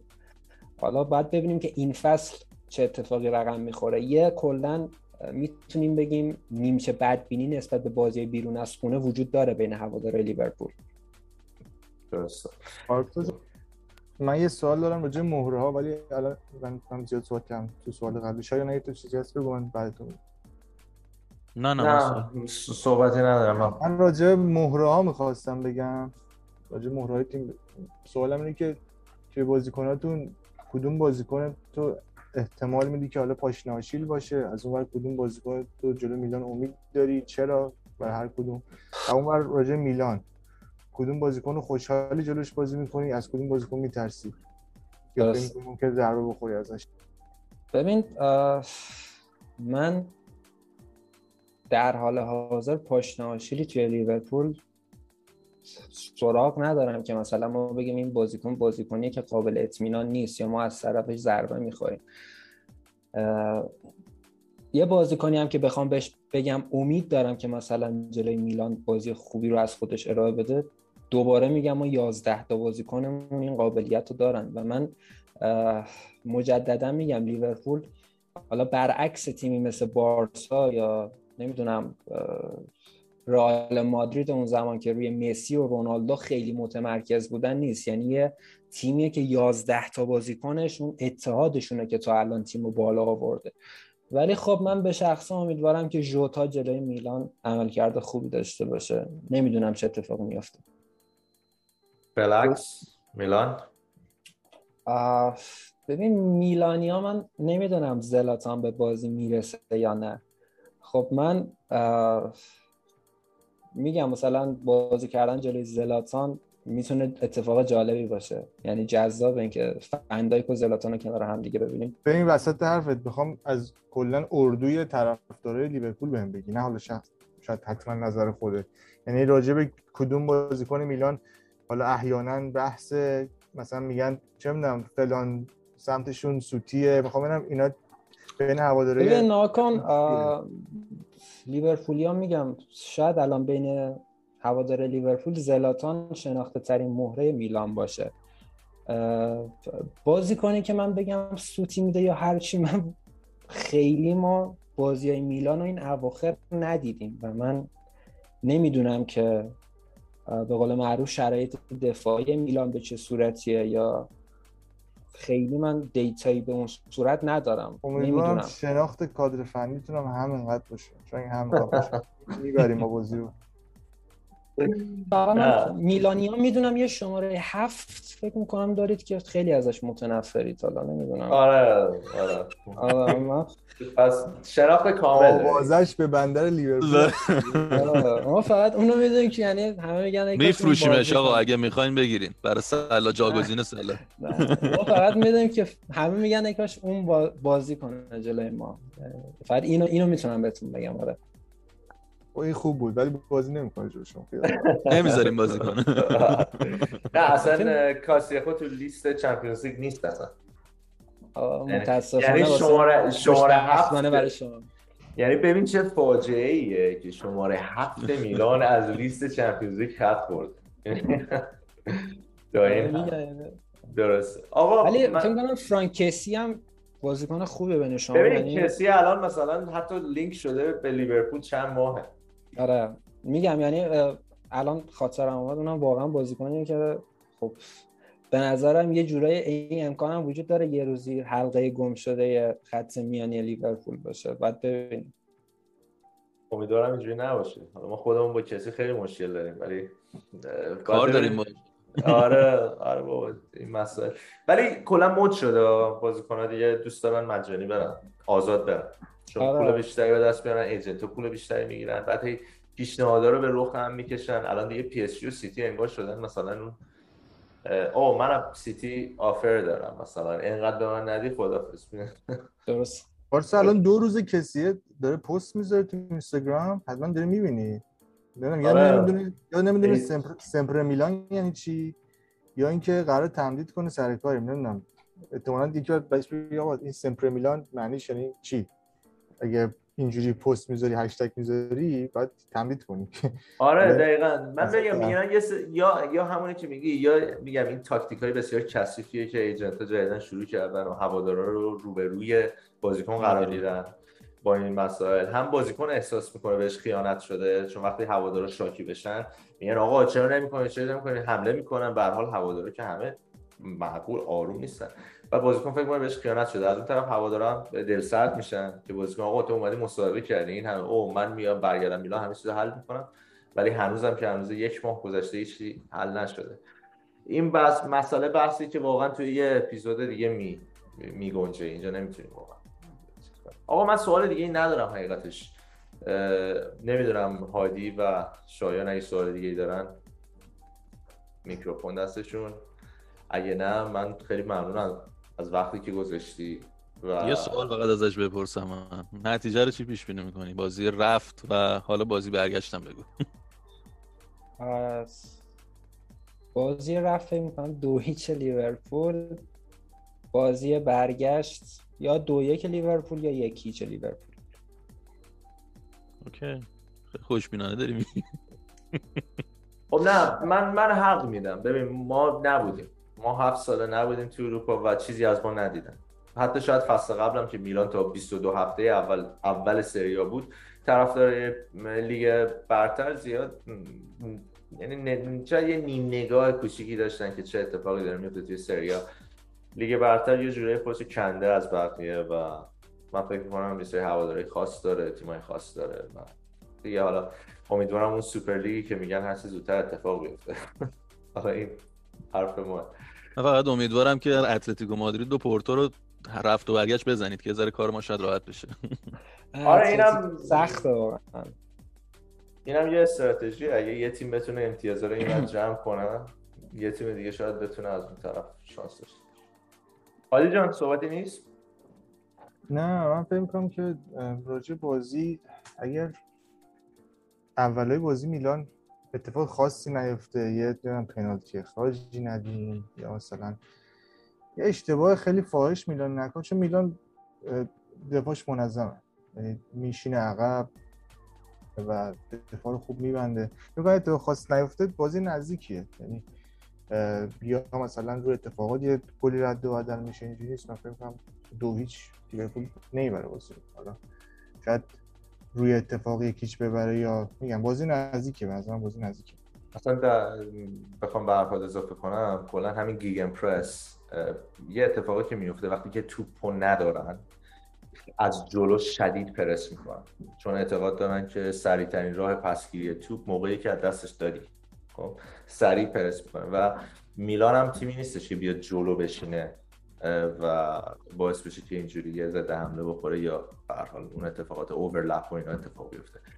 میلان همونجور که هادی گفت دفاع منظمی داره، یاد گرفته که چجوری زجر بکشه. میلان جلوی تیمایی که به قول معروف با این سبک بازی راحت‌تر بازی می‌کنه. اتلتیکو میره عقب بعد میلان سختش میشه، مثلا بازی کالیاری یادتونه اون آخر فصل جلوی اون تیمو با اون مدل بازی ما سختمونه، ما واقعا سختمونه، ولی تیمایی که یه ذره میان جلو و بالا بازی میکنن، به خصوص که فول بکاشون هم بالا، تو آنفیلد انتظار دارن ازشون، من فکر می‌کنم بعد بترسن. میشه ضربه زد منچستریا شاید بتونن این حرفو بزنن برای پس دادن. آقا ممنونم، مرسی محمد جان از وقتی که گذاشتی، ممنونم از توضیحاتی که دادی، خیلی عالی بود. امیدوارم که طرفدارای میلان، طرفدارای لیورپول لذت برده باشن و امیدوارم که یه بازی خیلی قشنگ ببینیم و اینکه دیگه طبق معمول من باید بگم فورتزا میلان. به امید پیروزی میلان، به امید امتیاز گرفتن تو آنفیلد و امیدوارم که یه بازی خیلی خوب باشه. همینطور قطعا منم تشکر میکنم از وقتی که در اختیار من قرار دادید، امیدوارم گفتگوی خوبی شده باشه و میگم مجددا آرزو میکنم که تیم دوم بعد لیورپول میلان باشه که به مرحله بعدی میاد. ممنونم از لطفی که داری. مرسی محمد جان. بچه من خدافظی میکنم. مرسی، شاید ما تیم اول بیایم و شما اتلتیکو برای دومی بجنگید و خوشحال شدم که اینجا پیش ما بودی. موفق باشی. Colpo di testa, gol! Ha segnato Teo, gol! È il gol del Santo Natale. خب سلام میکنم خدمت روسونری فنز. میخوایم قسمت دوم شروع کنیم. ما امروز قسمت اول راجع به بازی میلان لیورپول صحبت کردیم. طرفدار به هر حال نماینده طرفدارای لیورپول تو ایران با ما بودن، راجع به میلان لیورپول صحبت کردیم. الان عرفان جان یکی از لاتسیویی های اصیل، شاید چون بگم به نظر من واقعا سخت بود پیدا کردن این که بخوام، چون همه جا نگاه می‌کردی چنل‌ها فقط یوونتوس، اینتر، میلان، روم، حالا مثلا، ولی واقعا لاتسیو میخوام عرفان اینجا به عنوان نماینده طرفدارای لاتسیو تو ایران نشون بده، پرچمش رو ببره بالا ماشاءالله، و راجع به بازی میلان و لاتسیو صحبت کنیم که شاید بگم دو روز دیگه است، کمتر از دو روز دیگه است و بازی بسیار حساسی، همیشه بازی قشنگی ان. شایان و هادی هم که طبق معمول با منن. دیگه زیاد صحبت نمی‌کنم. چطوری عرفان جان و اینکه چجوری لاتسیو فن شدی و اینکه خوش اومدی. شاکرم، دم همگی گرم، تمام طرفدارای میلان و همینطور اول از همه لاتسیوها، بعدم طرفدارای میلان. اسم روم هم نیاریم راحت تره. به همین میلان و لاتسیو بسنده کنیم. خب بازم دمتون گرم که من دعوت کردین. سعی میکنم که کمتر امروز از نظر خودم بگم، سعی میکنم بیشتر نظرهای جمعی بچه ها رو رفلکت کنیم، چون لاتسیویا خیلی هم زیادن، همه جا هستن، از پشت هوای ما رو دارن. اینجا 3-1 ولی از پشت هوای ما رو دارن. ایشالا یه روزی باشه که ما بتونیم مثلا یکی از ماها رو دعوت کنن به پادکست بچه های لاتسیو برای بازی لاتسیو میدن 100%. آقا شما چجوری لاتسیویی شدی؟ اوکی، آقا برمیگرده به حدوداً سال 97-98، یعنی برمیگردیم چند سال میشه، بیشتر از 20 سال. بله 24 سال تقریبا. آره دیگه. برنامه‌اش تموم شد. داشتیم می‌رفتیم برای جام جهانی 98. اون سال خیلی شانسی، اگه یادتون باشه یه سری مجله‌های بود تو ایران هفته یه بار در میومد، کیهان ورزشی و دنیای ورزشی اگه اشتباه نکنم. یه بار ما همینطوری اخبارا دیگه از اونجا می‌خوندیم دیگه، هنوز بچه‌ها برگه‌هاش هم دارن از اون دوران. هیچی، خلاصه ما رفتیم جدول ایتالیا رو باز کردیم. لاتسیو رو میشناختم، گفتم من عدد 7 رو دوست دارم، ببینم تیم هفتم امسال کی شده. عد لاتسیو شده بود. خب حالا لاتسیو رو از گاسکوین و اون موقع سینیوری و اینا میشناختیم. بعدم دیگه سال 98 بعد همون موقع ویری اومد، بعدم میهایلوویچ اومد، بازیکنایی که خودم دوست داشتم هم اومدن و گل سرسبدش دیگه اون سال هفتم شدیم. سال بعدم که اگه یادتون باشه دوم شدیم و همین میلان، هفته آخر مشکل داشتیم، سال بعد اول شدیم دیگه. روزای خوب شروع شده بود اونجا، یعنی ما خوب موقعی روزای خوبو دیدیم. و اینکه بعدم که دیگه بازیکن مورد علاقه‌م اومد اوت اف نوور، کلودیو لوپز اومد دیگه، اصلا نور علی نور شد دیگه. از اون موقع ما خوردیم به لوتیتو، دوران حسا قهرمانی. حالا بیشتر صحبت می‌کنیم. این داستان ما دورت. پس یعنی لوتیتو مدیریت باشه لاتسیو رو بعد از اون قهرمانی معروف سری آ و اینا به دست کرد. آره. اون زمان سرجیو کرانیوتی بود دیگه. که دیگه حالا داستان و شایعه اون دوران زیاده دیگه. یه چون شما قراره لاتسیو ببین مثلا رکورد گرونترین بازیکنی که میلان تو تاریخش خریده هم اون زمان یادمه برای نستا بود، میلان داد و نستا رو خرید. یعنی با این پولا چیکار کرد لاتسیو؟ روی کاستا بود، البته روی کاستا گرونتر بود، از فیورنتینا گرفتیم. روی کاستا گرونتر بود، درسته. برای یه مدافع، ببخشید تاج جناب، برای یه مدافع ما یکی از گرونترین مدافعای تاریخمون رو خریدیم و بهترین، یعنی به قول انگلیسی‌ها it was worth every penny. همه سنت نستا به نظرم ارزش داشت. ولی آره، چه اتفاقی افتاد که لاتسیو یه دفعه از اون اوج با اون سلن گوران اریکسن اون دوران یک دفعه رفت با این بازیکنای فوق‌العاده‌ای داشتید شما، ورون رو داشتید، همین کلادیو لوپزی که گفتی، فوق‌العاده بازیکنای خیلی خوبی داشتید. اون زمان اگه نگاه می‌کردی شاید مثلا 10 تا بازیکن گرون جهان اگه اشتباه نکنم 3 تاش خرید لاتزیو بود، یکی دو تاش هم فروش لاتزیو بود. یعنی یه زمانی رئال مادرید چند سال پیش بود دیگه لاتزیو اون دوران. عرضم حضورت که آره دیگه وضعیت مالی از اون ور سرجیو کرانیوتی وضعیت مالی خودش خراب شد، خریدا خیلی گرون بود، شاید حساب نشده بود بازگشت مالی که شاید حساب میکرد از چمپیونز لیگ بهش برسه، یه قهرمانی چمپیونز لیگو بسته بود فکر کنم، نشد. خودش شرکت اگه اشتباه نکنم شرکت مختلف داشت ولی یکی از شرکتاش ورشکست کرد که مال لبنیات بود تو ایتالیا. کلا باشگاه خصوصی بود دیگه، باشگاه خصوصی رئیس اون زمان هم مثل الان دیگه این فیر پلی مالی و این کار حرفا هم که نبود دیگه، خرج می‌کردیم بعدن زیرش گیر کرد و این شد که افتادیم به حراج بازیکن دیگه.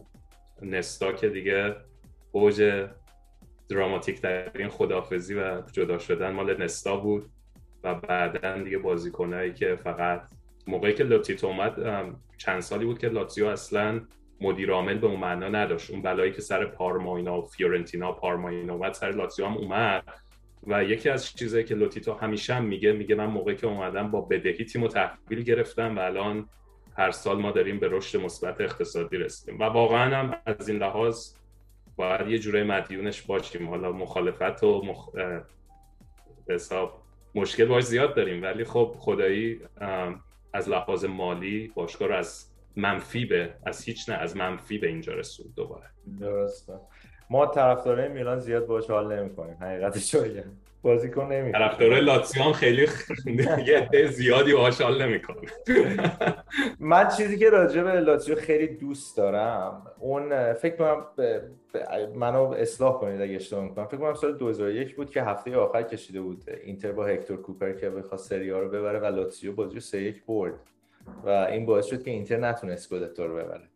من اون زمان خیلی این مسئله خیلی مسئله جالبی بود.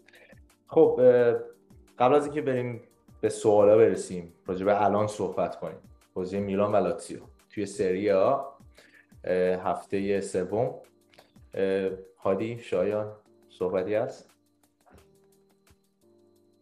من صحبت خاصی ندارم الان. صحبت خاصی اوکی. خب سوالم بیشتر مربوط به اعلانه. اوکی بریم. من راجع به لاتزیو بگم. لاتزیو کلا تیمی که توی تیمای حالا بالای جدول سری آ من کمترین تنفر رو نسبت بهش دارم. یعنی یه تیمیه که حالا من شنیدم که توی میلان هوادارهای دو تا تیم اینتر و میلان خیلی به رنگ تعصب ندارن ولی تو روم اینجوری برعکسه. تو روم به رنگ تعصب دارن، یعنی لاتزیویا اینتریا رو بیشتر ترجیح میدن و رومیا میلانیا رو، ولی برای میلانیا و اینتریا خیلی رنگ مطرح نیست.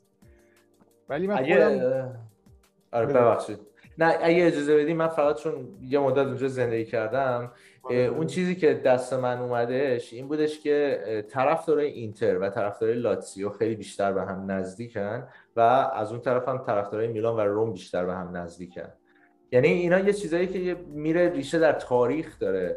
حالا ان شاءالله بازی با اتلتیکو هم می‌بینیم، ببینید طرفدارای میلان و طرفدارای اتلتیکو هم یه پیوند خاصی داشتن در گذشته. شاید این عجیب باشه برای طرفدارای میلان دونستنش ولی داشتن، به خاطر اینکه میلان تو دهه 90 یا اواخر دهه 80 خیلی با مادرید رقابتش تنگاتنگ می‌کرده، برای همین طبیعتاً رقیب مستقیم مادرید می‌شده، دشمن تو دوست منه دیگه، در واقع اینجوری بوده. آره حالا قبل از اینکه بریم واسه بحث امروز رو کنیم من یه سوال داشتم از عرفان، اینی که لاتزیو جایگاه اصلیش کجاست؟ یعنی اوایل هزاره جدید لاتزیو اوج گرفت یا بعد از اون افت کرد؟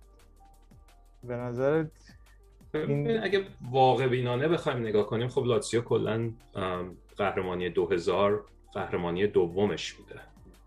به هر حال ما جزء همیشه اون هفته تیم اول ایتالیا بودیم و خب لاتزیو هم یکی از اون هفته بود. حالا بالا و پایین داشتیم، هیچ وقت شاید قهرمانی هدف لاتزیو نبوده ولی این که جزء 4 تا 3 تا برای چمپیونز بجنگه اون همیشه بوده، چه چه تیم بد بوده چه تیم خوب بوده. حالا شاید بعداً صحبت کنیم راجبش. خیلی موقع بوده که ما تیم بدمون نتایج بهتری از تیمای خوبمون گرفته، ولی اون روحیه همیشه فکر کنم تو لاتزیو هست که ما میریم برای گرفتن چمپیونز لیگ. قهرمانی واقعا شاید یه ذره در دسترس نیست، همون هر 20-30 سال یه بار شاید رخ بده و امیدوارم امسال نه سال دیگه دوباره رخ بده. یعنی حس عجیبی هم هست بین طرفدارا. نه حرفت نادی جان، ما معمولا حالا تیمای خارجی رو از هر کشوری هر تیم خارجی بخون طرفداری کنن، معمولا تیمایی که قهرمانی بیشتر دارن طرفدارا بیشتر دارن، خاطر اینکه آدما دوست دارن که تیمی که طرفداری میکنن قهرمان بشه. حالا خیلی عجیبه که لاتزیو با تعداد قهرمانی خیلی کم اینقدر طرفدار داره. خب ببینم حس طرفدارا چیه؟ هر شروع هر فصل چه حسی دارن طرفدارا وقتی فصل شروع میشه فکر میکنن؟ ببین شاید همیشه اون امیدی که داری و دوباره شکست میخوری و دوباره دوست داری بلندشی، حسش از قهرمان بودن و بالا بودن همیشه خیلی بهتره. اینکه با تیم زندگی میکنی اینجوری دیگه، نکتهش اینجاست که تو با تیم زندگی میکنی، پاییناشو میبینی بالاهاشو میبینی، قشنگ مثل داستان زندگیه. تیمی که فقط حالا به قول خودمون مثل بارسا و طرفدار بارسا و رئال این چند سال اخیر که به خاطر قهرمانی و بازیکن‌های مطرح و اینا همیشه طرفدارش بودی، که خب یه جورایی به قول معروف شاکار نیست. ولی اینکه پاییناشو باهاش باشی بالاهاش هم باهاش باشی بعد 20-30 سال، اونه که باهاش زندگی میکنی، اونه که به طرفدارا امید میده. حالا یه سری طرفدارا که خب ایتالیانو اونا داستانشون که ایتالیان آره داستانشون که رومنو، خب حالا به هر حال اطراف روم طرفدار لاتزیو بیشتر از هومن دانتان و وسط شهر بیشتر رومی. اون دیگه یه سری بحث مثلا هیستوریک و قشر مختلف جامعه چجوری طرفدار، اونا بحثش فرق میکنه. ولی برای ما خارجی ها شاید نکتهش اینجاست که بعضیا به خاطر بازیکن طرفدار شدن و موندن، بعضیا به خاطرش خیلی شانسی، به خاطر رنگ پیرهن. خیلی از بچه‌ها رو من میدونم به خاطر خود فقط لوگوی لاتزیو، واقعا یکی از نظر من از قشنگ‌ترین لوگوهاست.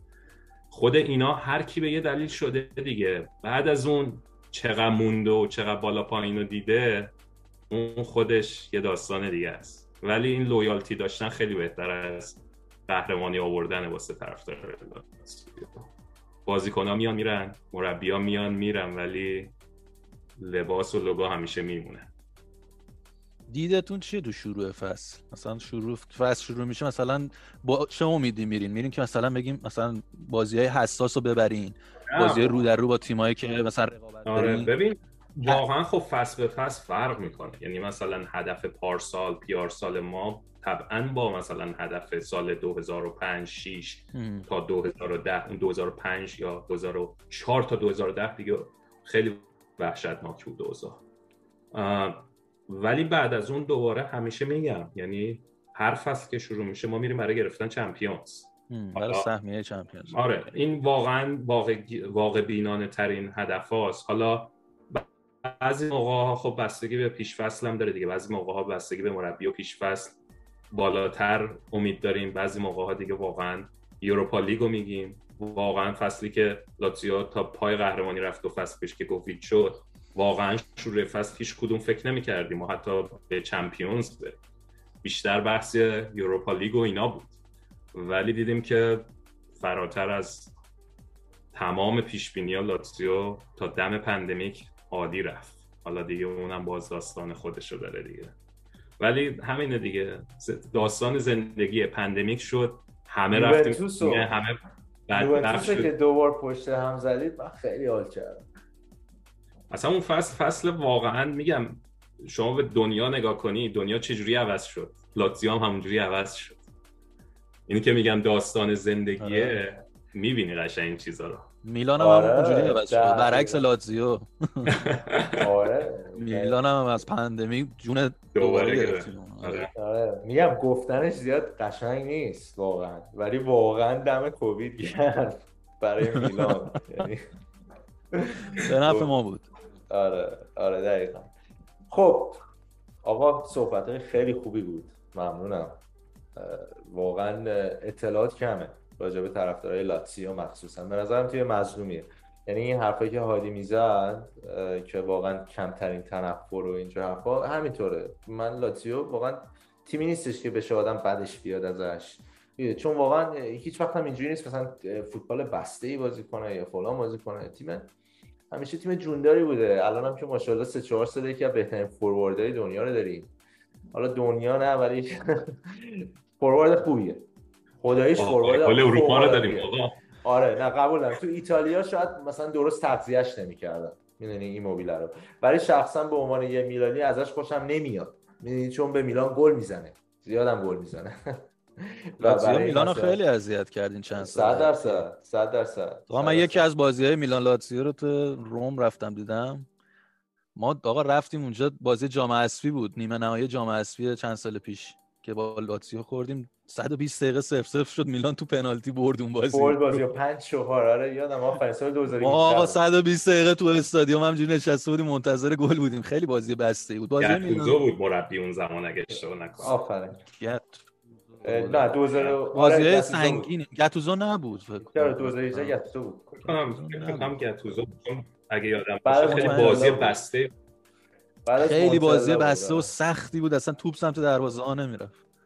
آره یادمه که لاتزیو ما همین خودمون فکر کنم همون سال ما اینتر هم زدیم توی وقت اضافه، اینتر هم با گل کوچونه زدیم یاد باشه. بعد سالها تونستیم تو دربی اینتر رو بزنیم. ببخشید وسط حرف تلفن.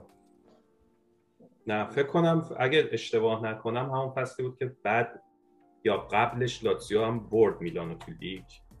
آره تو لیگ برده بود میلانو. ولی توی اون بازی هم ما همه فکر می‌کردیم میبره لاتزیو. اگه اشتباه نکنم یه بازیکن از لاتزیو هم اگه اشتباه نکنم اون زمان بیگلیا اخراج شد اون بازی. درسته. حالا شاید تو اینقدرای داری. اینقدر ببخشید منم یه خاطره بگم. سال 2016 مونتلا مربیمون بود، من میلان بودم، شروع خیلی خوبی داشتیم. فکر کنم هفته چهارم یا هفته پنجم خوردیم به لاتزیو. من تازه رفته بودم ایتالیا، شاید بگم 3 ماه بود رسیده بودم، زیاد آشنایی نداشتم. نگو از بد روزگار من افتاده بودم توی این منطقه اینتری. حالا من پیاده افتادم دارم میگردم دنبال این بارا توی اون محله ببینم کی داره بازیو نشون میده. آقا ما یه بار پیدا کردیم که بازی میلان دارش میده، ما رفتیم نشستیم تو این بار. بعد من فهمیدم از اون 10 نفری که اونجا نشستن ما فقط 2 نفر میلانی هستیم، 8 نفر همه اینتری ان که اومدن لاتزیو رو تشویق کنن. دیگه هیچی 4 تا خوردیم. ایاتون باشه اون زمان 4-1 اون بازی تمام شد و اون فصل یه فصل کاملا مسخره‌ای بود. یکی یوونتوس رو می‌زدیم، بعد می‌رفتیم نمیدونم 4 تا می‌خوردیم، مثلا یه چیز مونتلا کلا یه آشرشته‌ای بود. خلاصه اون دوره اصلا دوره بی‌ثباتی میلان بود قشنگ. دقیقاً من بد شانس بودیم موقع، هر موقع حالا می صحبتت می‌رفتم استادیوم بازی لاتزیو میلان یا روم میلانو ببینم، میلان نتیجه نمی‌گرفت. سر اون مساوی که گرفتیم تو پنالتی بردیم ما کلی خوشحال بودیم که بالاخره میلان تو استادیوم المپیکو اومد برد یه بازی. دقیقاً آره. خب آقا برگردیم به حال حاضر، هفته سوم سری آ. سوالی که من از عرفان دارم اینه که به هر حال پیولی 2 سال مربی لاتزیو بود. استفانو پیولی، مربی که نمیدونم شاید بهش بگم مظلوم‌ترین مربی دنیا، مربی که الان تقریبا بیشتر از 2 ساله که مربی میلانه و هنوزم که هنوز شاید نتونسته حمایت 80% طرفدارای میلان رو داشته باشه. پیولی 2 سال مربی لاتزیو بود. شما به عنوان طرفدار لاتزیو پیولی رو چه جور مربی میدونید و چه تفاوتی بین پیولی میلان و پیولی لاتزیو هست؟ ببین یکی این که بخوام از داستان پیولی تو لاتزیو بگم، البته یه فصل و نیم، تقریبا 1.5 سال مربی بود که وسط فصل دوم اخراج شد. آره و خود اینزاگی اومد جاش. یعنی ما میتونیم بگیم مربی، حالا فرض کنیم ساری هنوز نیومده، مربی قبلی ما پیولی بوده و حالا بعد اون اینزاگی اومد. حالا یه مدت 48 ساعته پیلسا مربی اومد، ولی در اصل پیولی مربی.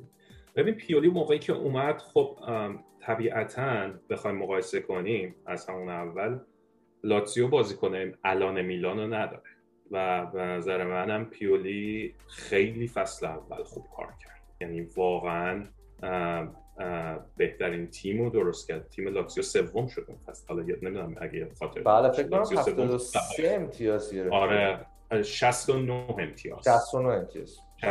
امتیاز و روم با 70 امتیاز دوم شد. و حالا داستان اون فصل اینجوری بود که پیولی خیلی خوب شروع نکرد، اوکی بود، یعنی متوسط شروع کرد، حالا متوسط رو به بالا شروع کرد، ولی تقریبا اواسط فصل بود که فکر کنم 8-9 تا برد پشت سر هم آورد. تیم خیلی قشنگ بازی میکرد، واقعا یه تیم خیلی خوب و فصل اول داشتیم، کاملا تاکتیکی بازی میکرد، با همون بازیکنه که داشت کاملا تاکتیکی بود. بعد همه هم خوب رفت، یه جورایی شاید میلان فصل پیش رو، حالا یه ورژن بهتر از اون با توجه به بازیکنه که داره، عملکرد سال پیشش توی میلان یه جورایی منو یاد دقیقاً سال اول لاتزیوش انداخت و میخوام شما رو بترسونم از سال دوم. و البته آخر فصل شاید توی میلان هم به همین مشکل آخر فصل یه ذره خوردیم دیگه.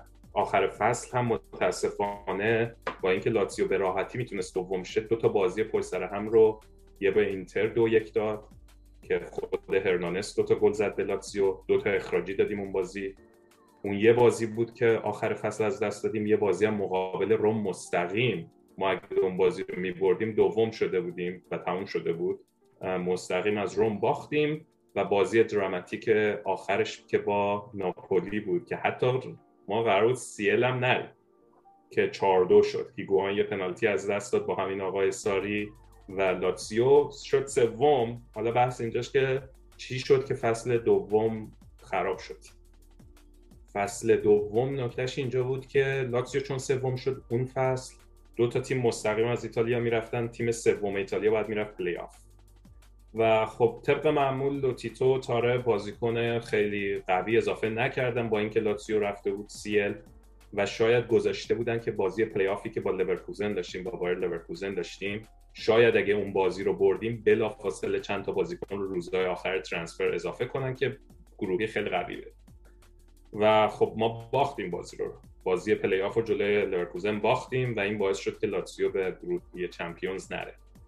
و بعدم باختیم، جوری باختیم که بازی برگشت تقریبا اصلا لاتزیو حرفی واسه گفتن نداشت، 3 تا بکنم گل خوردیم، 3-0 یا 3-1 باختیم.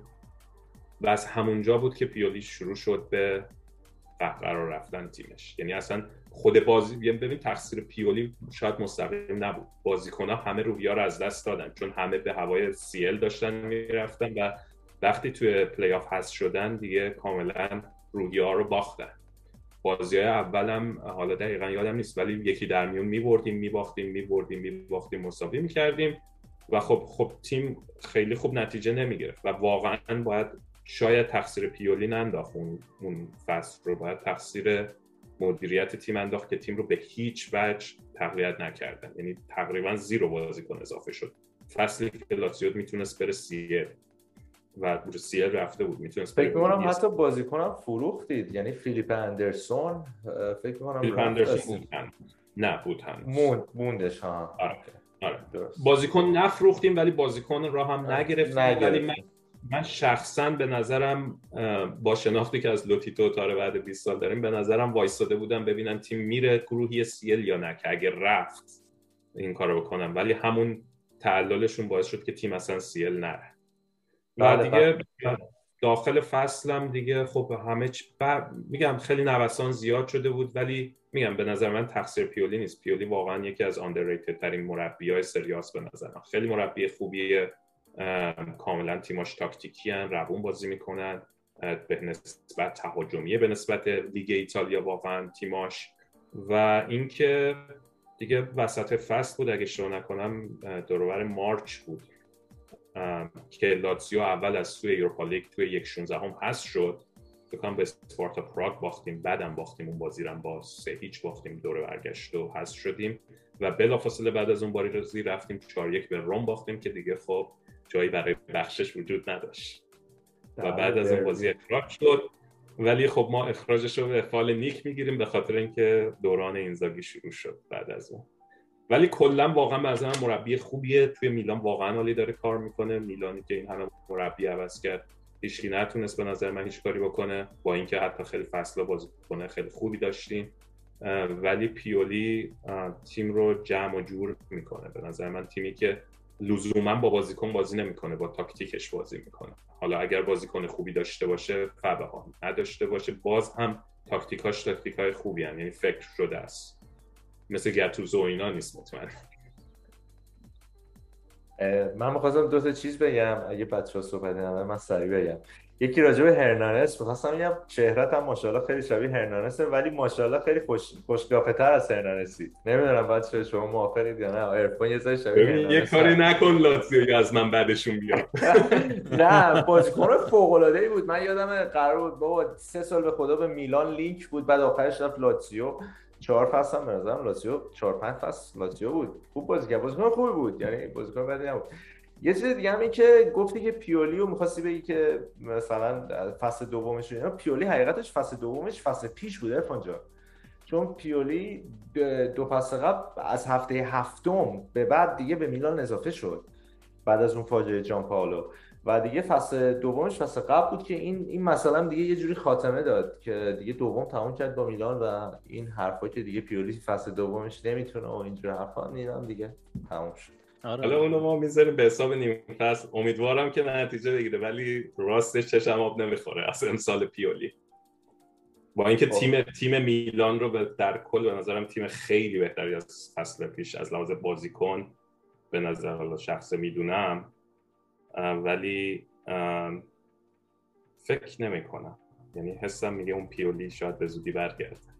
چرا؟ یعنی و به نظرم خیلی راستشو بخوام یک چیزی که می‌خواستم اضافه کنم اینه که گروهتون هم خیلی سخته توی چمپیونز لیگ، ولی اگر تیم توی چمپیونز لیگ نتیجه خوبی نگیره شاید توی لیگ تاثیر دوباره بذاره، و اینکه الانم تو دو جبهه سنگین داریم بازی می‌کنی، این دوتا میتونه خطرناک باشه. حالا نمیگم و کاملا با قطعیت نمیخوام صحبت کنم، ولی حس میکنم میلان و پیولی کشش دوتا لیگ خیلی قوی رو با هم دیگه نداره. بعد ببینیم عرفان جان، شما پارسال لیگ اروپا هم تا کجاش رفتین؟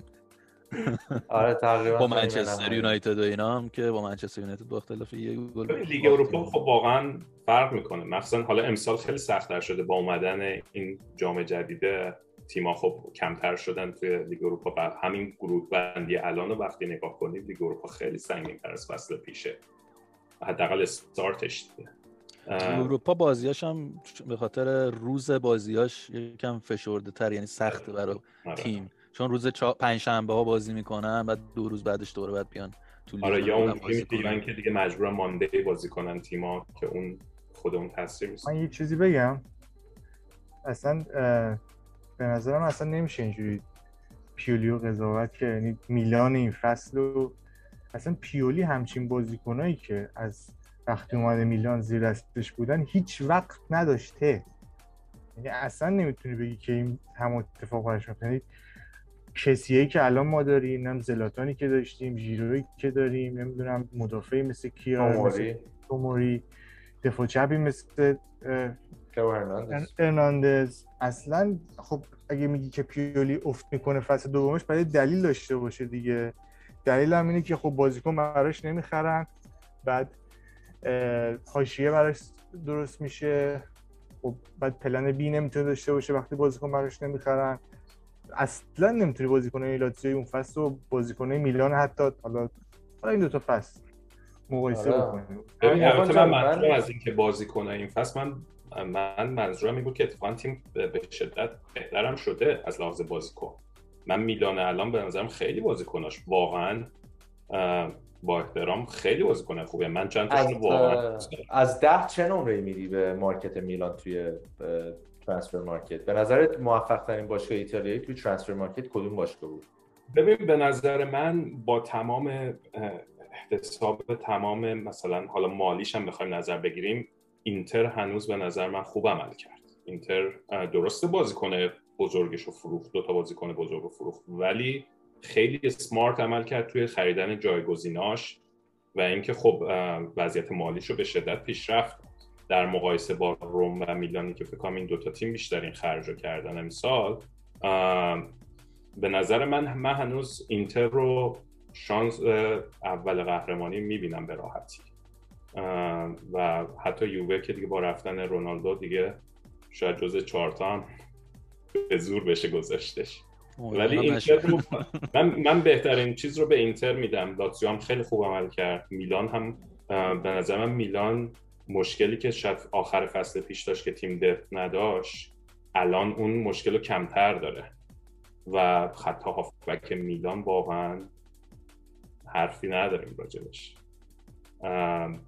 جلو هم اومدن جیرو خب خیلی خوب بود. جیرو باز برای ما لاتزیویا یه ذره چیزه به خاطر اینکه اون نیم فصلی که قبل کووید نیم فصل داشت میومد لاتزیو و در آخرین لحظات نشد به هم خورد که لمپارد گفتش من لازمش دارم و بازم بهش بازی نداد با اینکه گفت لازمش دارم و اون فصل ما و ایموبیله مصدوم شد و ما همیشه میگفتیم اگه اون نیم فصل جیرو اومده بود به راحتی ما قهرمان بود، ولی خب واقعا جیرو یکی از بازیکنان خیلی مورد علاقمه با اینکه سنش داره میره بالا، ولی واقعا خیلی اونم خیلی خرید اسمارتی بود از میلان.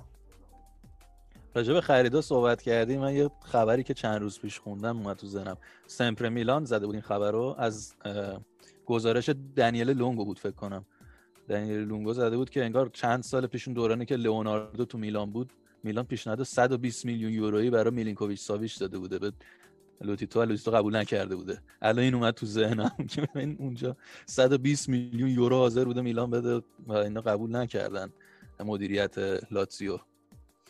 آره ساویچ همیشه داستان پشتش بوده پیشنهاد 70 میلیونی، یعنی ببین همیشه خب لئوناردو وقتی هم رفت پاری سن ژرمن همیشه باز بحث این بود که پاری سن ژرمن چیزو میخواد،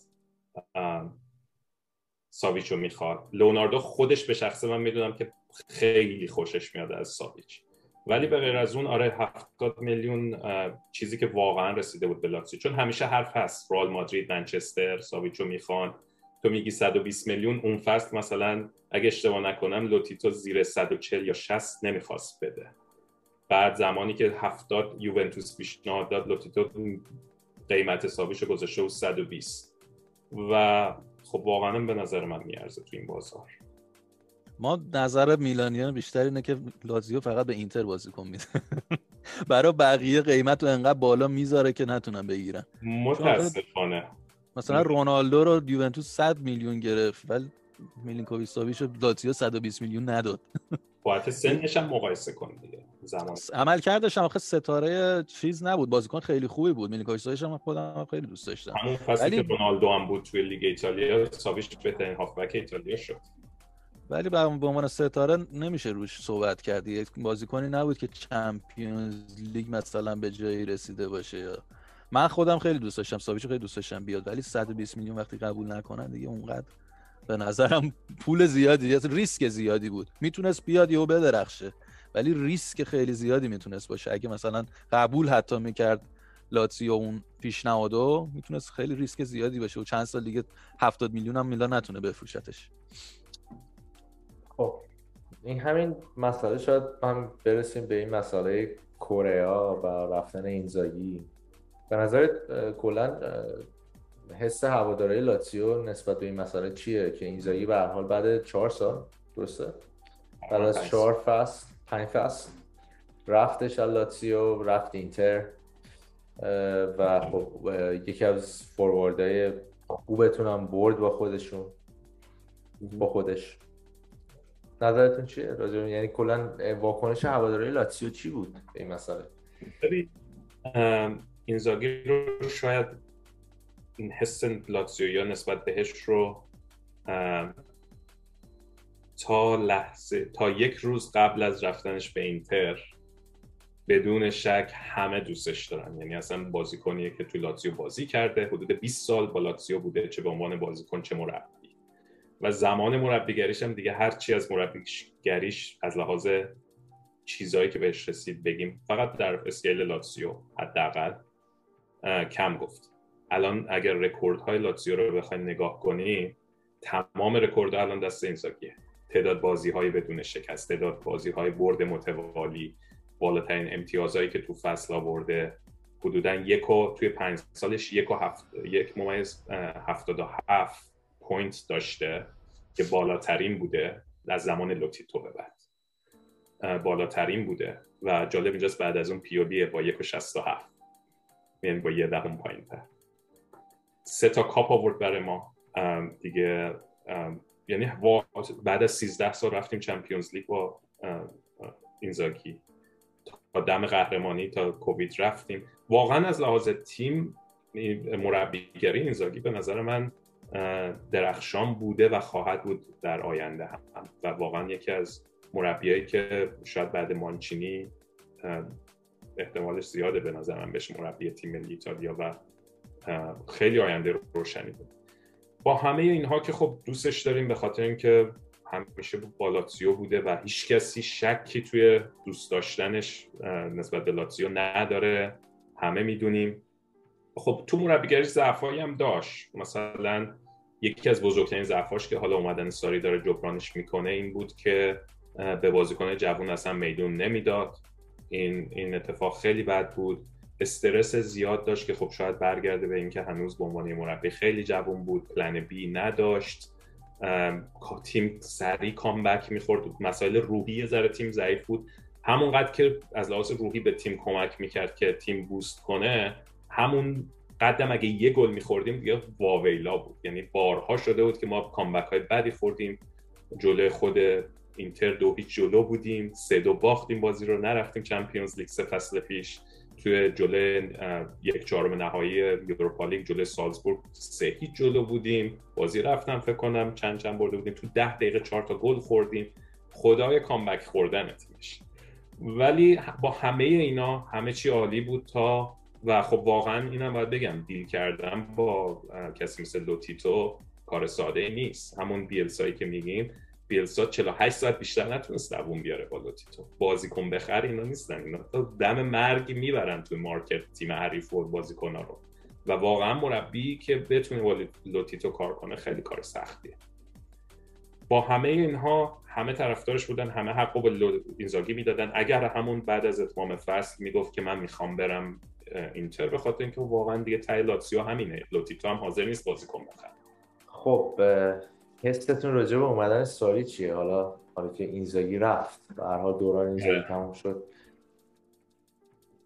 ببین اون روز آخر اتفاقی که با اینزاگی افتاد شاید باعث شد ساری بیاد لاتزیو. برای همین من برمیگردم اون روز رو بعد یه ذره تعریف کنم که ببینیم چی شد که اصلا این اتفاق افتاد.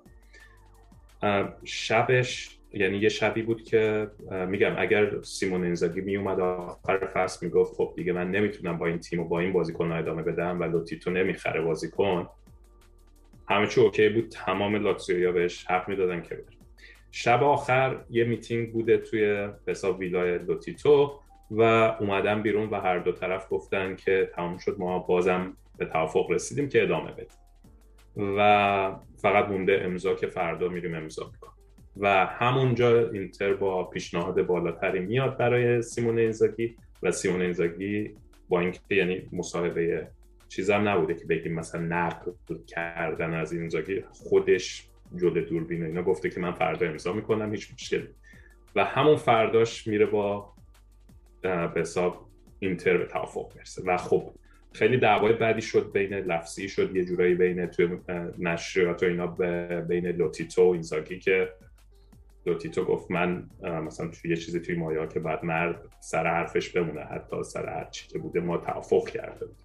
حالا کاری ندارم، به نظر خود من به شخص من فکر میکنم آوردن ساری یه جوری لجبازی بود با اینزاگی که نشون بده ما میخوایم پیشرفت کنیم این تیم. یعنی نرفت کسی دنبال کسی مثل ایتالیانو و اینا که ما همه فکر میکردیم احتمالاً یکی مثل ایتالیانو دوباره میشه مربی لاتزیو، دوباره داستان همون که از اول شروع کنه یه پروگرامی و تیمو کم کم بیاره بالا.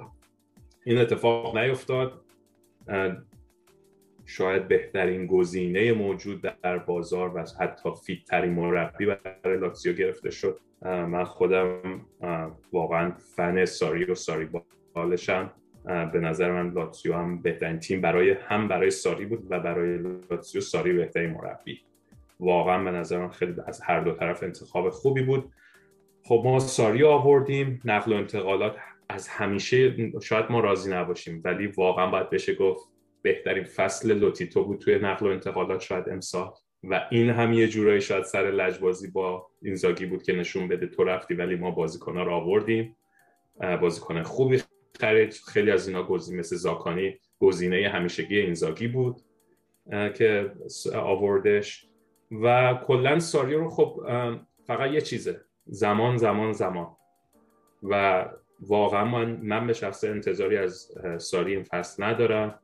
هر امتیازی، هر رتبه‌ای به نظر من بالای ششم بشه واقعا اچیومنت بزرگی از ساری، ولی اون چیزی که ما منتظر ساریم و امیدوارم همه منتظرش باشن، طرفدار لاتزیو یه ذره صبور باشن، اینه که فصل بعد لاتزیو رو ببینیم، چون برای ساری بال لاتزیو خیلی وقت نیاز داره. حالا مهره‌های خوبی داریم، یعنی ساری هم مهره‌هاشو داره، کسایی مثل آلبرتو، مثل میلینکوویچ ساویچ، مثل ایموبیله، اینا کسایی که خب خیلی سریع با اون ساریبال میتونن هماهنگ شن، ولی کل تیم یه ذره سخته. ما تعویض تاکتیک داشتیم بعد از اینزاگی که امکان نداشت توی تاکتیکش تغییر بده، توی بازیکن‌های اصلیش تغییر بده، از 4-2 از به حساب 4-2-3-1 یا به حساب 3-5-2 بیشتر، یعنی تقریباً میشه گفت 99% اوقات 3-5-2 لاتزیو بازی می‌کرد با اینزاگی، به جز اون اوایل اینزاگی که تغییر میداد به 4-2-3-1 یا شیوای دیگه.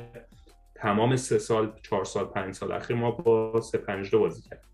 خب سویش کردن به 4-3-3 خیلی تفاوت وحشتناکی، مخصوصا برای دفاع، ولی خب از اون ور مهرهایی رو تو دفاع مثلا کوسای رو گرفتیم، پدرو رو گرفتیم، کسایی که آردی قبلا با ساری بازی کردن، تاکتیکشون رو میدونن. اونم خیلی ترانسفرهای اسمارتی بود که داشتیم ما، هر دو، هم پدرو هم کوسای، و یه سری بازیکن‌ها هستن که خب سری با ساریبال میتونن هماهنگ شن، ولی توی دفاع خیلی به نظر من کار زیاد داریم ما برای اینکه به اون تیم ناپولی 2015 16 و اینا برسیم. برای همین یه زمان، بعد از زمان واقعا اگر همین لاتزیو همین تیم حفظ بشه، یکی دو تا خرید دیگه بین فصل دیگه، به نظر من ساری اون فصلیه که ما میتونیم بگم به شخصه فکر میکنم به قهرمانی.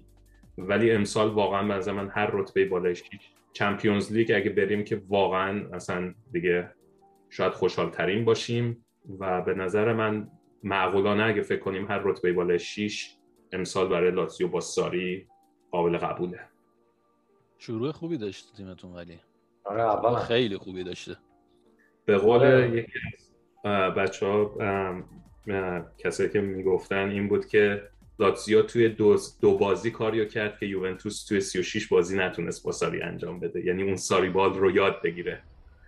بعد از 36 بازی هنوز یوونتوس نمیتونه ساریبال بازی کنه، ولی لاتزیو توی دو بازی به نسبت خوبه. حالا نمیشه گفت بخاطر اینکه واقعا خب حریفای قدری نبودن. البته همین امپولی رفت و یوونتوس رو زد توی امپولی، خیلی خوب بازی کرد امپولی، بازی با لاتزیو واقعا معرکه بود. بنظرم یکی از بهترین تیم سود پیدا کرده به سری راست من بای فار. حالا عرفان جان ساریبال یه ذره توضیح میدید؟ یعنی ببین خب ساری اصولاً ساری 4-3-3 بازی میکنه از دفاع و تمام بازی سازی از حتی از دفاع شروع نمیشه، از دروازه‌بان شروع میشه. اینم شاید یکی از دلایلیه که رینا الان به جای استراکوشه، رینای 40 ساله داره بازی میکنه، اینکه تمام بازی روی زمین، پاس‌های تک‌ضرب، یه چیزی شبیه تیکی تاکا ولی هجومی‌تر و رو به جلوتر بازی کنه. توپ از زمین نباید بلند شه.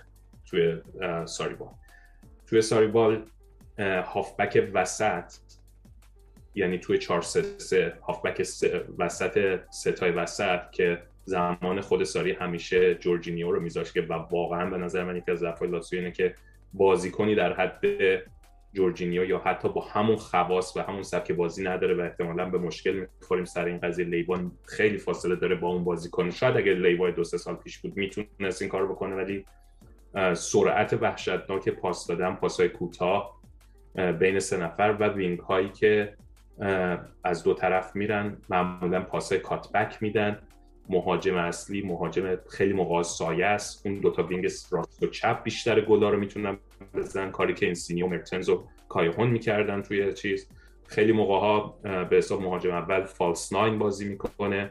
ولی کلا اگه بخوایم بگیم یه چیزی شبیه واقعا برای ایتالیا، خب اون سرعت بازیش به شدت از لیگ ایتالیا بالاتر باید باشه، بازی تیم گروه هجومی، بازی رو زمین و پاس‌های تک ضرب. این تقریبا که چیزه که خیلی هم شبیه شاید الان 4-3-3 که مانچینی هم تو ایتالیا داره ایجاد میکنه، بجز یه تفاوتی که خیلی هم تفاوت مهمیه، مخصوصا برای لاتزیو و برای ایموبیله به نظر. حالا اگه خواستیم راجع به اونم صحبت. پرس بالا میکنه معمولا. ببین پرس بالا نه، سعی میکنه پرس از نیمه، ببین از دفاع طرف شروع نمیکنه. یه شما از سون از اینکه میرسن به هافبک های وسط، بازیکن لاتزیو میان روشون، فاصله بین دفاع و مهاجما کم میشه و ببین یعنی برای دنبال توپ توی دفاع یک سوم دفاعی نمیره، بیشتر پرس توی یک سوم میانی اتفاق میفته با ساری. و مشکل هم همینه که و تصاحب توپ هم داریم تو حمله و مشکل اصلی لاتزیو و کلا ساری دفاعشه که اگر شما اون لایه اول پرس رو رد کنن تیم خالیه پشتش، یا اگر ضد حمله بزنی به احتمال زیاد چون با 3 نفر واقعا سخت میانی زمین رو نگه داشتن توی دفاع و برای همین ضد حمله تیم سری میخوره. الان لاتزیو هم تو همین 2 تا بازی نشون داده ضد حمله سری میخوره. اگر از خط اول پرس یعنی از اون 1/3 میانی رد شن و به 1/3 دفاعی لاتزیو برسن خیلی خطرناکه. اون توپ هر توپی از 1/3 لاتزیو برسه خطرناکه، چون که بیشتر از این که توی دفاع منظم باشه توی تصاحب توپ منظمه. اینا خب نقطه ضعفای سبک ساری هم هست. درسته. پس دنبال بازپسگیری توپ در اسرع وقت نیست، یعنی سریع‌ترین، مثل مثلا تیکی تاکا یا اون ورتیکال تیکی تاکای کنته که همون میشه تیکی تاکای عمودی در واقع. اونجوری نیست، ولی 1/3 میانی شروع میکنه.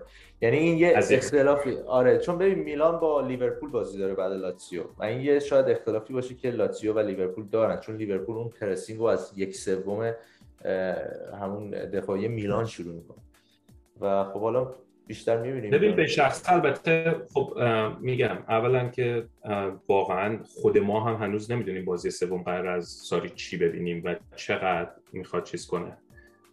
یه مشکل یا حالا خوبی یا بدی که ساری داره که میگم زمان لازم داره اینه که طبیعتاً بازم یه جورایی به شخصه میگم طبیعتاً جلوی میلان ما نباید اون سبکی که بازی کردیم مخصوصاً تو دفاع بازی کنیم. اتفاقا ما باید اصلا بذاریم میلان صاحب توپ شه بیاد توی ما، یعنی سبک دفاع اینزاگی بازی کنیم بیشتر تا سبک دفاع ساری. و اگر اون پرس از جلو یا از 1/3 میانی رو بزنیم خطرناک میشه برای ما. و از اون برم خب طبعا ساری اینا رو میدونه، ولی خب مد کلا معروفه به این که پلن بی نداره.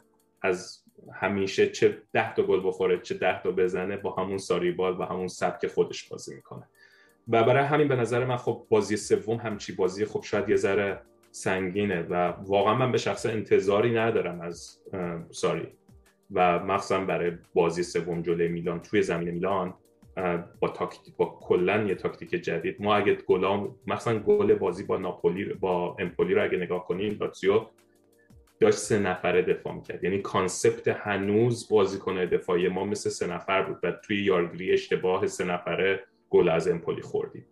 واقعا برای کسایی که مثلا 4 ساله دارن 3 مدافع بازی میکنن الان سویچ کردن به 4 نفر خیلی وحشتناکه و طبیعیه دیگه، باید زمان داد تا اون تاکتیک اصلی ساری اجرا بشه تو تیم. برای این بازی من فکر نمی‌کنم میلان احتمال خیلی زیاد حداقل 3 تا 4 تا بازیکن اصلی بازی نمیده. نمیدونم چرا اینجوری بازی چرا یک شنبه و چهارشنبه است. من یادم هر سال هفته‌های چمپیونز لیگ اگه بازی جمعه نمی بود دیگه شنبه بود. من هم چرا بازی به خاطر اینکه ما میلانیم، ما یوونتوس نیست. به خاطر اینکه شنبه ماخه بازی حساس چیز هست دیگه. فکر کنم شنبه یوونتوس ناپولی شب واسه حق پخش و اینا سره، برای اینکه جمعه شب احتمال خیلی زیاد می‌دونم جمعه شب هم می‌ذاشتن بازی، حتی جمعه هم میتونه. ولی ایتالیا دیشب بازی داشت ما هم که بازی ملی پوش اصلا ند البته چرا دیگه داشتیم دیگه همه بودن. سلام کیس بازی کرد دیروز، کیر بازی کرد، یعنی جمعه زیاد منطقی نمیدونم. خود شنبه هم آمریکای جنوبی نداره هیچ کدوم از اینا. آره الان اگه کوریا بود به بازی با میلان نمیرسید، چون که یا همشون برای مثلا بازیکن اینتر تقریبا نصفشون این بازی نیستن دیگه واقعا. حالا لازیو هم شاید این شانس بیاره که ژیرو نرسه. ژیرو که فکر نمی‌کنم نباید برسه. ببین اگه تست قرار نرسه، آقا ما رو بستیم رو اینکه نرسه، قرار نه، احتمال زیاد نمیرسه، ولی اگه تستش منفی بشه میتونه بازی کنه. اوکی خب خبر خیلی خوبیه. قبل بازی اگه تستش منفی بشه، یه روز قبل بازی منفی بشه، میتونه روز بعدش بازی. من فقط یه چیزی خواستم راجع به ساری بگم و بریم مرحله بعد، شاید خیلی‌ها ندونن. یه چیزی که واقعا قابل احترامه راجع به مارچلو ساری، مارچلو دیگه اسمش درسته؟ ماریتزیو ساری. اینه که ایشون واقعا توی رده‌بندی تو ایتالیا بهش میگن پتزا کاتگوریا سکوندو پریمو، یعنی گروه سوم که میشه تقریبا همون دسته 8. خب بعد دسته 7 بعد میاد اچلنسا، سری دی، سی، بی، بعد ای. ساری از ترسا کاتگوریا، یعنی از اون رده 8 شروع کرده مربیگری و این چیزی که شاید تو خیلی از این مربیایی که الان توی اروپا تیمای تاپ دستشونه نیست، نداریم واقعا. و از نظر تجربه شاید ساری یه مربیه که همه چی دیده و واقعا هم فقط هر جا بهش زمان دادن خوب جواب داده. جاهای مثل یوونتوس و چلسی هم که زمان نمیدن بهش، با اینکه تو چلسی به نظر من بازم خوب کار کرد، توی یوونتوس هم تیمو بالاخره قهرمان کرد، کاری که پیرلو نتونست بکنه. این تجربه است، همون تجربه است و اینکه کلا زمان لازم داره، به خاطر اینکه کلا سبک بازیش با تیپیکال ایتالیا واقعا متفاوته. درسته. با کسایی مثل کنته، مثل سیمون اینزاگی، حالا میگم شاید شبیه ترینش رو به الان ایتالیا دونست که مانچینیه، چون حالا به خاطر 4-3-3 بازی میکنن هر دو، که باز هم به نظر من یه ذره تفاوت داره، مخصوصا تو استفاده از این موبیل. حالا فکر می‌کنی هدف نهایی لاتزیو این فصل چیه؟ هم توی لیگ هم توی لیگ اروپا. ببین به نظر من از لحاظ چیز بخوایم بگیم، یه جورایی سر رتبه 3-4 امسال دعواست و تیم‌های زیادی میتونن اون رتبه رو بگیرن. خود میلان، ارزن بزرگ، آتلانتا، ناپولی، روم امسال دعوای خیلی خوبی داریم. البته این اتفاقی که این چند سال اخیر هر سال تقریبا داره میفته، امسال حتی به نظر من خیلی شدیدتره. در بهترین حالت من میبینم سوم بعید میبینم، ولی 4 بشیم و اگه نشیم دیگه همون 5-6 بگیم. ولی هدف لیگ اروپا فکر کنم تو لیگ اروپا اونم داستانیه. من واقعا نمیدونم ساری چیکار خواهد کرد. با شناختی که از ساری داریم، چلسی قهرمان اروپا لیگ کرده، احتمالاً جدی بگیره، کاری که سیمون اینزاگی نمی‌کرد. و امسال خب یه ذرم میگم بازی‌ها سخت‌تر کلاً از هر سال پیش، حداقل گروه اول آسون بود بالا اومدن ازش، با تیم دومم میشد بالا اومد، ولی امسال شاید خیلی نشه. به نظرم توی اروپا لیگ و امسال هم باید بذاریم کنار. خیلی با چه تیمایی هم گروه شده لاتزیو؟ ببین گالاتاسرای رو داریم، کیو داشتیم دیگه الان فراموش کردم، بازی اولمون با گالاتاسرای که بعد از همین بازی با میلان هم هست. گالاتا رو دارید، لوکوموتیو رو دارید و مارسی. آره هر سه تا تیم قویه. لوکوموتیو مسکو. کلا میگم اگه گروه امسال رو نگاه کنیم، به خاطر اینکه یه رده از تیم‌ها حذف شدن رفتن توی این لیگ جدید، اسمش چیه؟ کنفرانس. یه لیگ جدید گذاشتن که روم بازی میکنه اونجا، خوشحال واسه خودش با همراه‌های خودش گل کوچیک میزنن اونجا. گل کوچیک میزنن خیلی جالبی دارن. دقیقاً مثلا ما میلان و اینتر، میدونی خیلی جالبه. یعنی فکر کنم امسال اتفاقاً دربی شما فکر کنم خیلی داغ باشه دربیتون، چون مورینیو خدای این مسائله. یعنی دقیقاً امسال یکی از جالب‌ترین چیزا اینه که هر دو تا تیم عوض کردن و مربی واقعاً به نظر من حالا آره.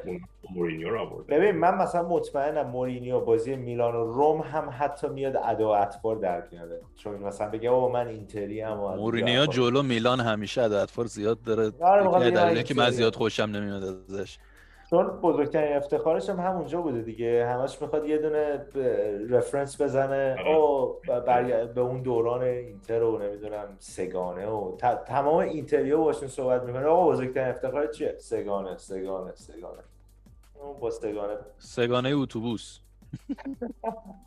خب آقا من حقیقتا سوالم تموم شد. من فقط میخواستم راجع به نقطه ضعف و نقطه قوت لاتزیو بپرسم ازت که دیگه کاملا همه رو گفتی.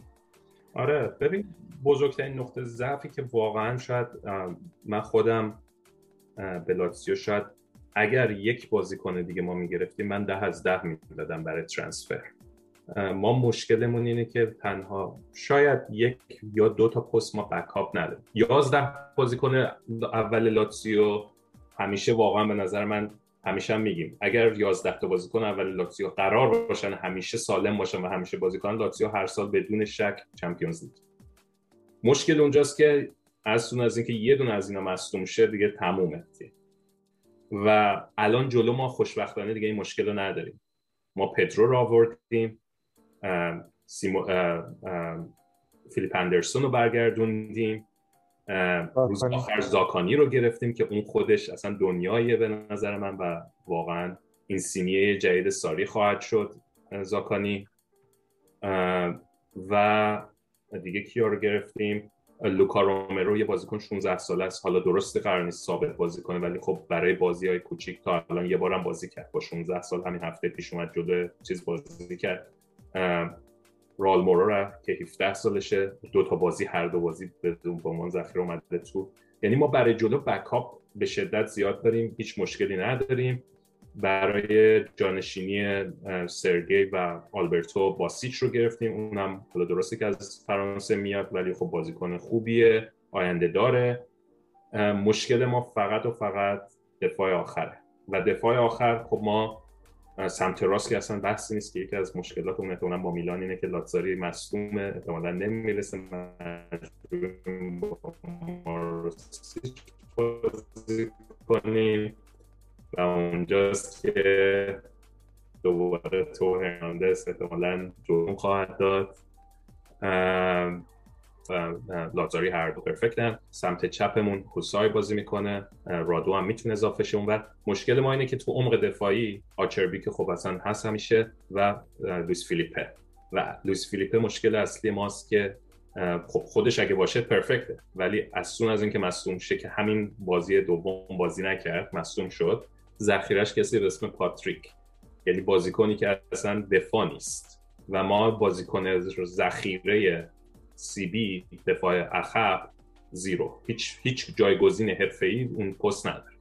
رادو باید بازی کنه که در اصل ال بیه، پاتریک آر بیه و هیچ ما سی بی نداریم دیگه و خیلی بحث بود که الان ما داوید لوئیس رو بگیریم به عنوان بازیکن آزاد که خب خود تاره با اینکه به لاتزیو پیشنهاد شد ریجکت کرد و واقعا اگه ما یک دفاع جایگزین داشتیم برای بکاپ داشتیم برای لوئیس فیلیپه، من میتونم بگم CL دوباره امسال میشد واقعا روش حساب کرد ولی مطمئنم که هنوز دپت رو توی دفاع نداره و این بزرگترین نقطه ضعف لاتزیو امسال خواهد. خیلی کامل، ممنونم ازت، خیلی کامل بود. پیشبینی در بازی چیه؟ بازی میلان و لاتزیو. پیشبینی طبیعتاً باید بگم لاتزیو میبره ولی خب نه نمیبریم احتمال زیاد، ولی احتمال اینکه به بازی هم خیلی کم. به نظر من یه چیز تو مایه 2-2 میشه بازی و جالب اینجاست که بهتون بگم حالا اینو بین خود لاتزیو داشتیم بازی اول تا الان که تقریباً پیش بینیام خوب بوده. بازی اول گفتم 3-0 میبریم، 3-1 بردیم. بازی دوم رو که اصلا عجیب غریب درست گفتم 6-1 میبریم و 6-1 بردیم. من اگه $100 گذاشته بودم الان اینجا نشسته بودم، داشتم تو سواحل اسپانیا واسه خودم میگشتم. آره 6-1 بکنم 6-1 اصلا خودمم موندی برابر 6-1 شد بازی 6-1 شد. به نظر من 2-2 میشه. 2-2 میشه، ولی بسیار بازی تنگاتنگیه طبق معمول. لاتزیو میلان، قایب‌های لاتزیو امیدوارم ایموبیله برسه چون از تیم جدا شد، یه خستگی داشته گویا، ولی احتمال زیاده برسه. لاتزاری متاسفانه نمیرسه احتمال زیاد و اون یه ذره معادله رو خیلی میتونه اونور به هم بزنه، چون بودن لاتزاری باعث میشه که تو هرناندز نیاد جلو، چون به سرعت میتونه فرار کنه پشتش لاتزاری، ولی با بودن ماروسی خب سمت راستمون دفاعی‌تر میشه، اونور احتمالاً دیاو هست دیگه و حالا تو هرناندز از دفاع خیلی بتونه نفوذ کنه که شاید نقطه ضعف لاتزیو تو بازی الان دو سه روز دیگه این باشه، سمت راستمون باشه، جایی که تو هرناندز نفوذ کنه. ولی کلا تیم خوبیه میلان، مهاجمتون امیدوارم ابراهیموویچ بازی کنه. فکر نکنم زلاتان بازی کنه. امیدوارم زلاتان بازی کنه. بعد چون یه بازیکن کمتر خواهید داشت. نه اون دیگه نیست. اتفاقا من خواستم یه چیزی بگم، حالا صحبت عوض میشد. راجع به تاکتیک ساری که گفتی میان زمین پرس میکنه و اونجا فشار بیشتر میذاره، این فضا رو برای زلاتان باز میکنه اون جلو. چون قشنگ از دفاع میلان میتونه بازی سازی کنه مستقیم برای زلاتان، اگه زلاتان یا ژیروی در کار باشه اون جلو. حقیقتا تارگت منن اینا. تارگت منن، قد بلند، فیزیک مناسب و اگه با اون سبک جلوی میلانی که اون دوتا بازیکن داشته باشه بازیکن لاتزیو کاری سخت میشه. نمیتونه برام همیشه موقعی که حداقل زلاتان بازی کرده، حالا ژیرو که دفعه اول خواهد بود اگه بازی کنه، حالا بعید میدونم برسه، ولی اگه برسه دفعه اول، ولی خب زلاتان رو اونور ما هم قد و قوارش هم هیکلش آچبی هست، ولی من زیاد نگران چیز نیست، امیدوارم آچبی باشه. من خودم به شخصه به نظرم بازیکن تعیین کننده میلان آچبی، آره چون بازی کرده، بازی کرد، جورلی لیتوانی هم بازی کرد، آره. برای همین آره دو تا بازی کرد، ولی به نظر من خودم بیشترین بازیکنی که تو میلان ازش میترسم ابراهیم دیازه، اون به نظر من تعیین کننده این بازی اون خواهد بود و کلن هم تونالی رو خیلی دوست دارم. تبریک میگم بهت.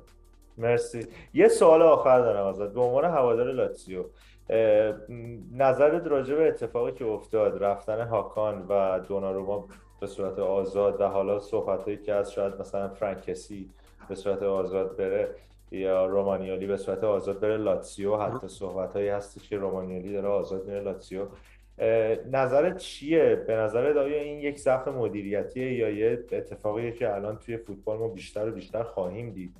تو الان مثلا امباپه به صحبتش هست داره آزاد میره مادرید با اینکه 80 میلیون هزینه داره حتی این آزادش و خیلی بازیکن‌های دیگه، نظرت چیه راجع به این مسئله؟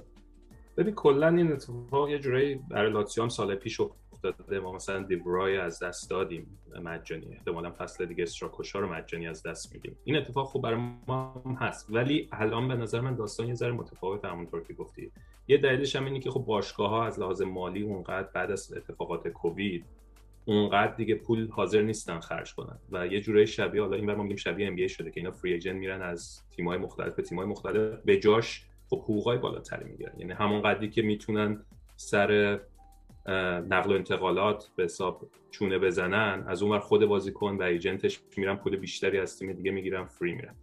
قضیه دوناروما حالا بحثش یه چیز دیگه است، شاناغلو رو خب من خیلی I don't care، حالا رفت نرفت برام مهم نبود، رو من به شخصه به خاطر اینکه به نظر من بیشتر از اینکه حالا میلان از دست داده باشه، چون میلان خوب جاش گرفت و اینکه از لحاظ خب حقوقی از لحاظ سالری خب بد نبود رفتنش، ولی من اینو یه بدی کلا واسه لیگ ایتالیا دیدم، کلا لیگ ایتالیا به نظر من دوناروما رو از دست داد، نه لزوما میلان، چون واقعا حیف بازی کردن دوناروما خارج ایتالیا، اونم برای پاریس سن ژرمن، ولی خب کلا فری ایجنت ها دیگه این اتفاق داره میفته دیگه، این بازیکن عجیب میدن که باشگاه هم خب واقعا میگم پول ندارن، الان امسال دیدیم دیگه، امسال همه قرضی میرن این بر اونور تا سال دیگه ببینیم چی میشه، چه جوری پولا رو جابجا کنن. رومانیولی رو واقع بینانه میدونی؟ چون ببین الان داره 6 میلیون میگیره تو میلان. آیا فکر می‌کنی لاتزیو حاضر همچین پولی بده برای رومانیولی؟ 100% لاتزیو بالای 2.5 نخواهد داد. حالا با بهترین حالت با پاداش رو این حساب کنی 3، چون در اون سقف حقوق لاتزیو الان 2.5 100% ما بالای 6 اصلا نداریم و داشته باشم لاتیتو نمیده. این که 100%.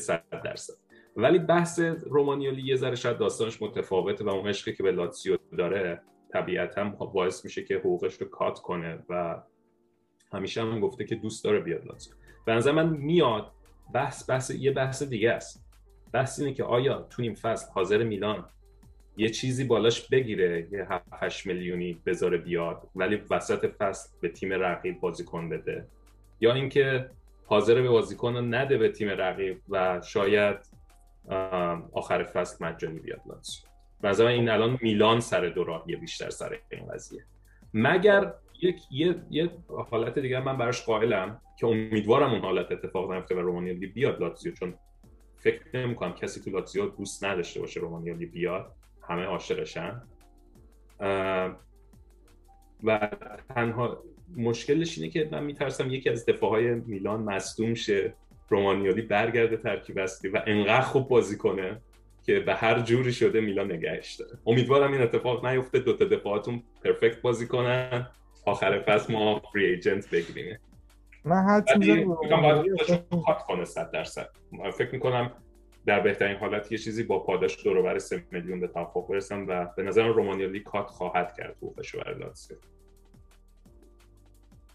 عادی جان می‌خواستم من حدس می‌زنم رومانیولی اصلا لاتزیو نره. من بعید می‌دونم بره لاتزیو. منم همچین حدس می‌زنم، چون که یه همچین سوالی پیش میاد. اگه کات کنه خب چرا برای میلان کات نمی‌کنه؟ یعنی مینو رایولا عمرن نذاره این کارو بکنه. همین میلیون کات کنه. اصلا همچین چیزی تو فوتبال من ندیدم تا حالا. چون اونجوری پورسانت خود رایولا میاد پایین. من بازیکن تو این سن سال، حالا عشقته که عشقته، اصلا بعید میدونم دیگه معنی نمیده. یعنی باید سر کیسه رو یا لوتوتو شل کنی یا اصلا خیلی. آره ولی بالای 3.5 امکان نداره لوتوتو به کسی بده. ببین الان این بحثی که میکنی خب راجب خیلی از بازیکن لاتزیو میتونی بگی. الان مگه ساویچ از لاتزیو بره حقوق 10 میلیونی در انتظارش نیست. ببین شما دارید در مقابل این بازی میکنی که این بازیکن الان نیمکت نشین مطلق شده تو میلان، توی لاتزیو میتونه بیاد بازیکن اصلی بشه، برگرده دوباره به فوتبال. حالا درسته ممکنه بگی که مثلا خب چرا نره یه تیم دیگه این کارو بکنه. تو ایتالیا به نظر من تنها تیمی که شاید یه مدافع بخواد فصل دیگه و با اون حالت رومانیولی فکر کنم فقط بتونه یووه باشه، اونم به خاطر اینکه الان شما همین الان یووه رو نگاه کنی، یکی از اونها مصدوم شه باید برن سراغ روگانی و اینا. و من که امیدوارم، حالا 100% چیزی با قطعیت نیست، ولی ما امیدواریم که هر طور شده لاتزیو رومانیولی رو بیاره. لوتیتو شده 3.5-4 هر چقدر. منم ترجیحم نگه بخوام میلان بره تیم مثل لاتزیو، ولی واقعا با منطق فوتبال سال 2021 نمیخونه اصلا. درست. البته ارفان جان من الان چک کردم ساویت 4.5 میلیون یورو میگیره در سال. ببین اونا با پاداشه. آره کلا منظورم 2.5. نه میدونم منظورم اینه که اگه بخواد شاید بتونه برای رومانیولی یه حرکتایی بزنه، ولی من شخصا فکر می‌کنم بیشتر امکانشه که بره یوونتوس رومانیولی. یعنی باشگاهی من ولی به شخصمای دیگه هم هستن که رومانیولی حاضر خواهد بود کات کنه از حقوقش برای لاتزیو، به خاطر اینکه کسی که بعد از روم رفتن سلفی با پیرهن لاتزیو. آره یادمه. و همیشه هم گفته و همیشه هم همه جا گفته که طرفدار لاتزیو بوده از بچگی. همین باعث میشه که ما میلانیا زیاد بهش اعتماد نکنیم بعد از این همه سال. متاسفانه می‌بینید کاری که ما نباید در مقابل دورای می‌کردیم موقعی که پنالتی اینتر رفت، یا مثلا پیگلیا میاد میلان بین طرفدارای میلان میگه فورتزا لاتزیو. بعد همه موندن یادم گفتن چی میگی، نمیدونم یادتونه یا نه، اشتباه گفت فورتزا لاتزیو همون موقعی که امضا کرد با میلان بره. چقدر بعد بود راه نمیتونست بره اون وسط، یعنی قدم نمیتونست. یکی از بهترین فروش‌های تاریخ لاتزیو بود واقعا. ما تقریبا 25 میلیون تو لاتزیو پرفکت بود تو لاتزیو. من واقعا مادرید می‌خواست گرفته بود موقعی که رفت، ولی جاش کسی اومد که مخصوصا فصل اولی که جای بیگلیا اومد لیبا پرفکت بازی کرد. الان خب واقعا سنش داره میره بالا دیگه و باید گذاشت کم کم بره، ولی اون فصل اولی که بیگلیا رفت، بیگلیا توی میلان مصدوم شد اگه اشتباه نکنم، چند ماه نبود و اونور لیبا داشت عالی بازی می‌کرد برای لاتزیو، خیلی بهتر از بیگلیا. درست. راجع به رومانیولی هم من اینو فقط بگم، رومانیولی اصلا الان نیمکت نشین نیست. ما الان خودت گفتی عرفان ما چمپیونز لیگ داریم، این تیمو باید برسونیم به آخر فصل، یعنی سه تا دفاع وسطی که تقریبا توی یه لول خوبی بخوان جواب بدن ما لازم داریم. همین الان گروهمون رو نگاه کن دیگه، الان یهو مثلا چه می‌دونم مچ پای کیار بپیچه، کیو بزنیم؟ گابیا رو نمیشه گذاشت جلوی لوئیس سوارز که میدونی چی میگم. واسه همین منم برای هم میگم امیدوارم اون دو نیاز داریم بهش، بازی کنه. آره نیاز داریم به رومانیولی، اونجوری هم نیست بگیم دیگه ما داریم باش خدافظی. یعنی من فکر می‌کنم حتی اگه وسط فصل به نظر من ما جای خوبی باشیم، توی کورس احیانا قهرمانی باشیم، احیانا از گروهمون صعود کرده باشیم، 7 8 میلیون نمیارزه بخوایم بدیم حالا وسط فصل بگردیم دنبال یه مدافع آی اصلا نیست. اصلا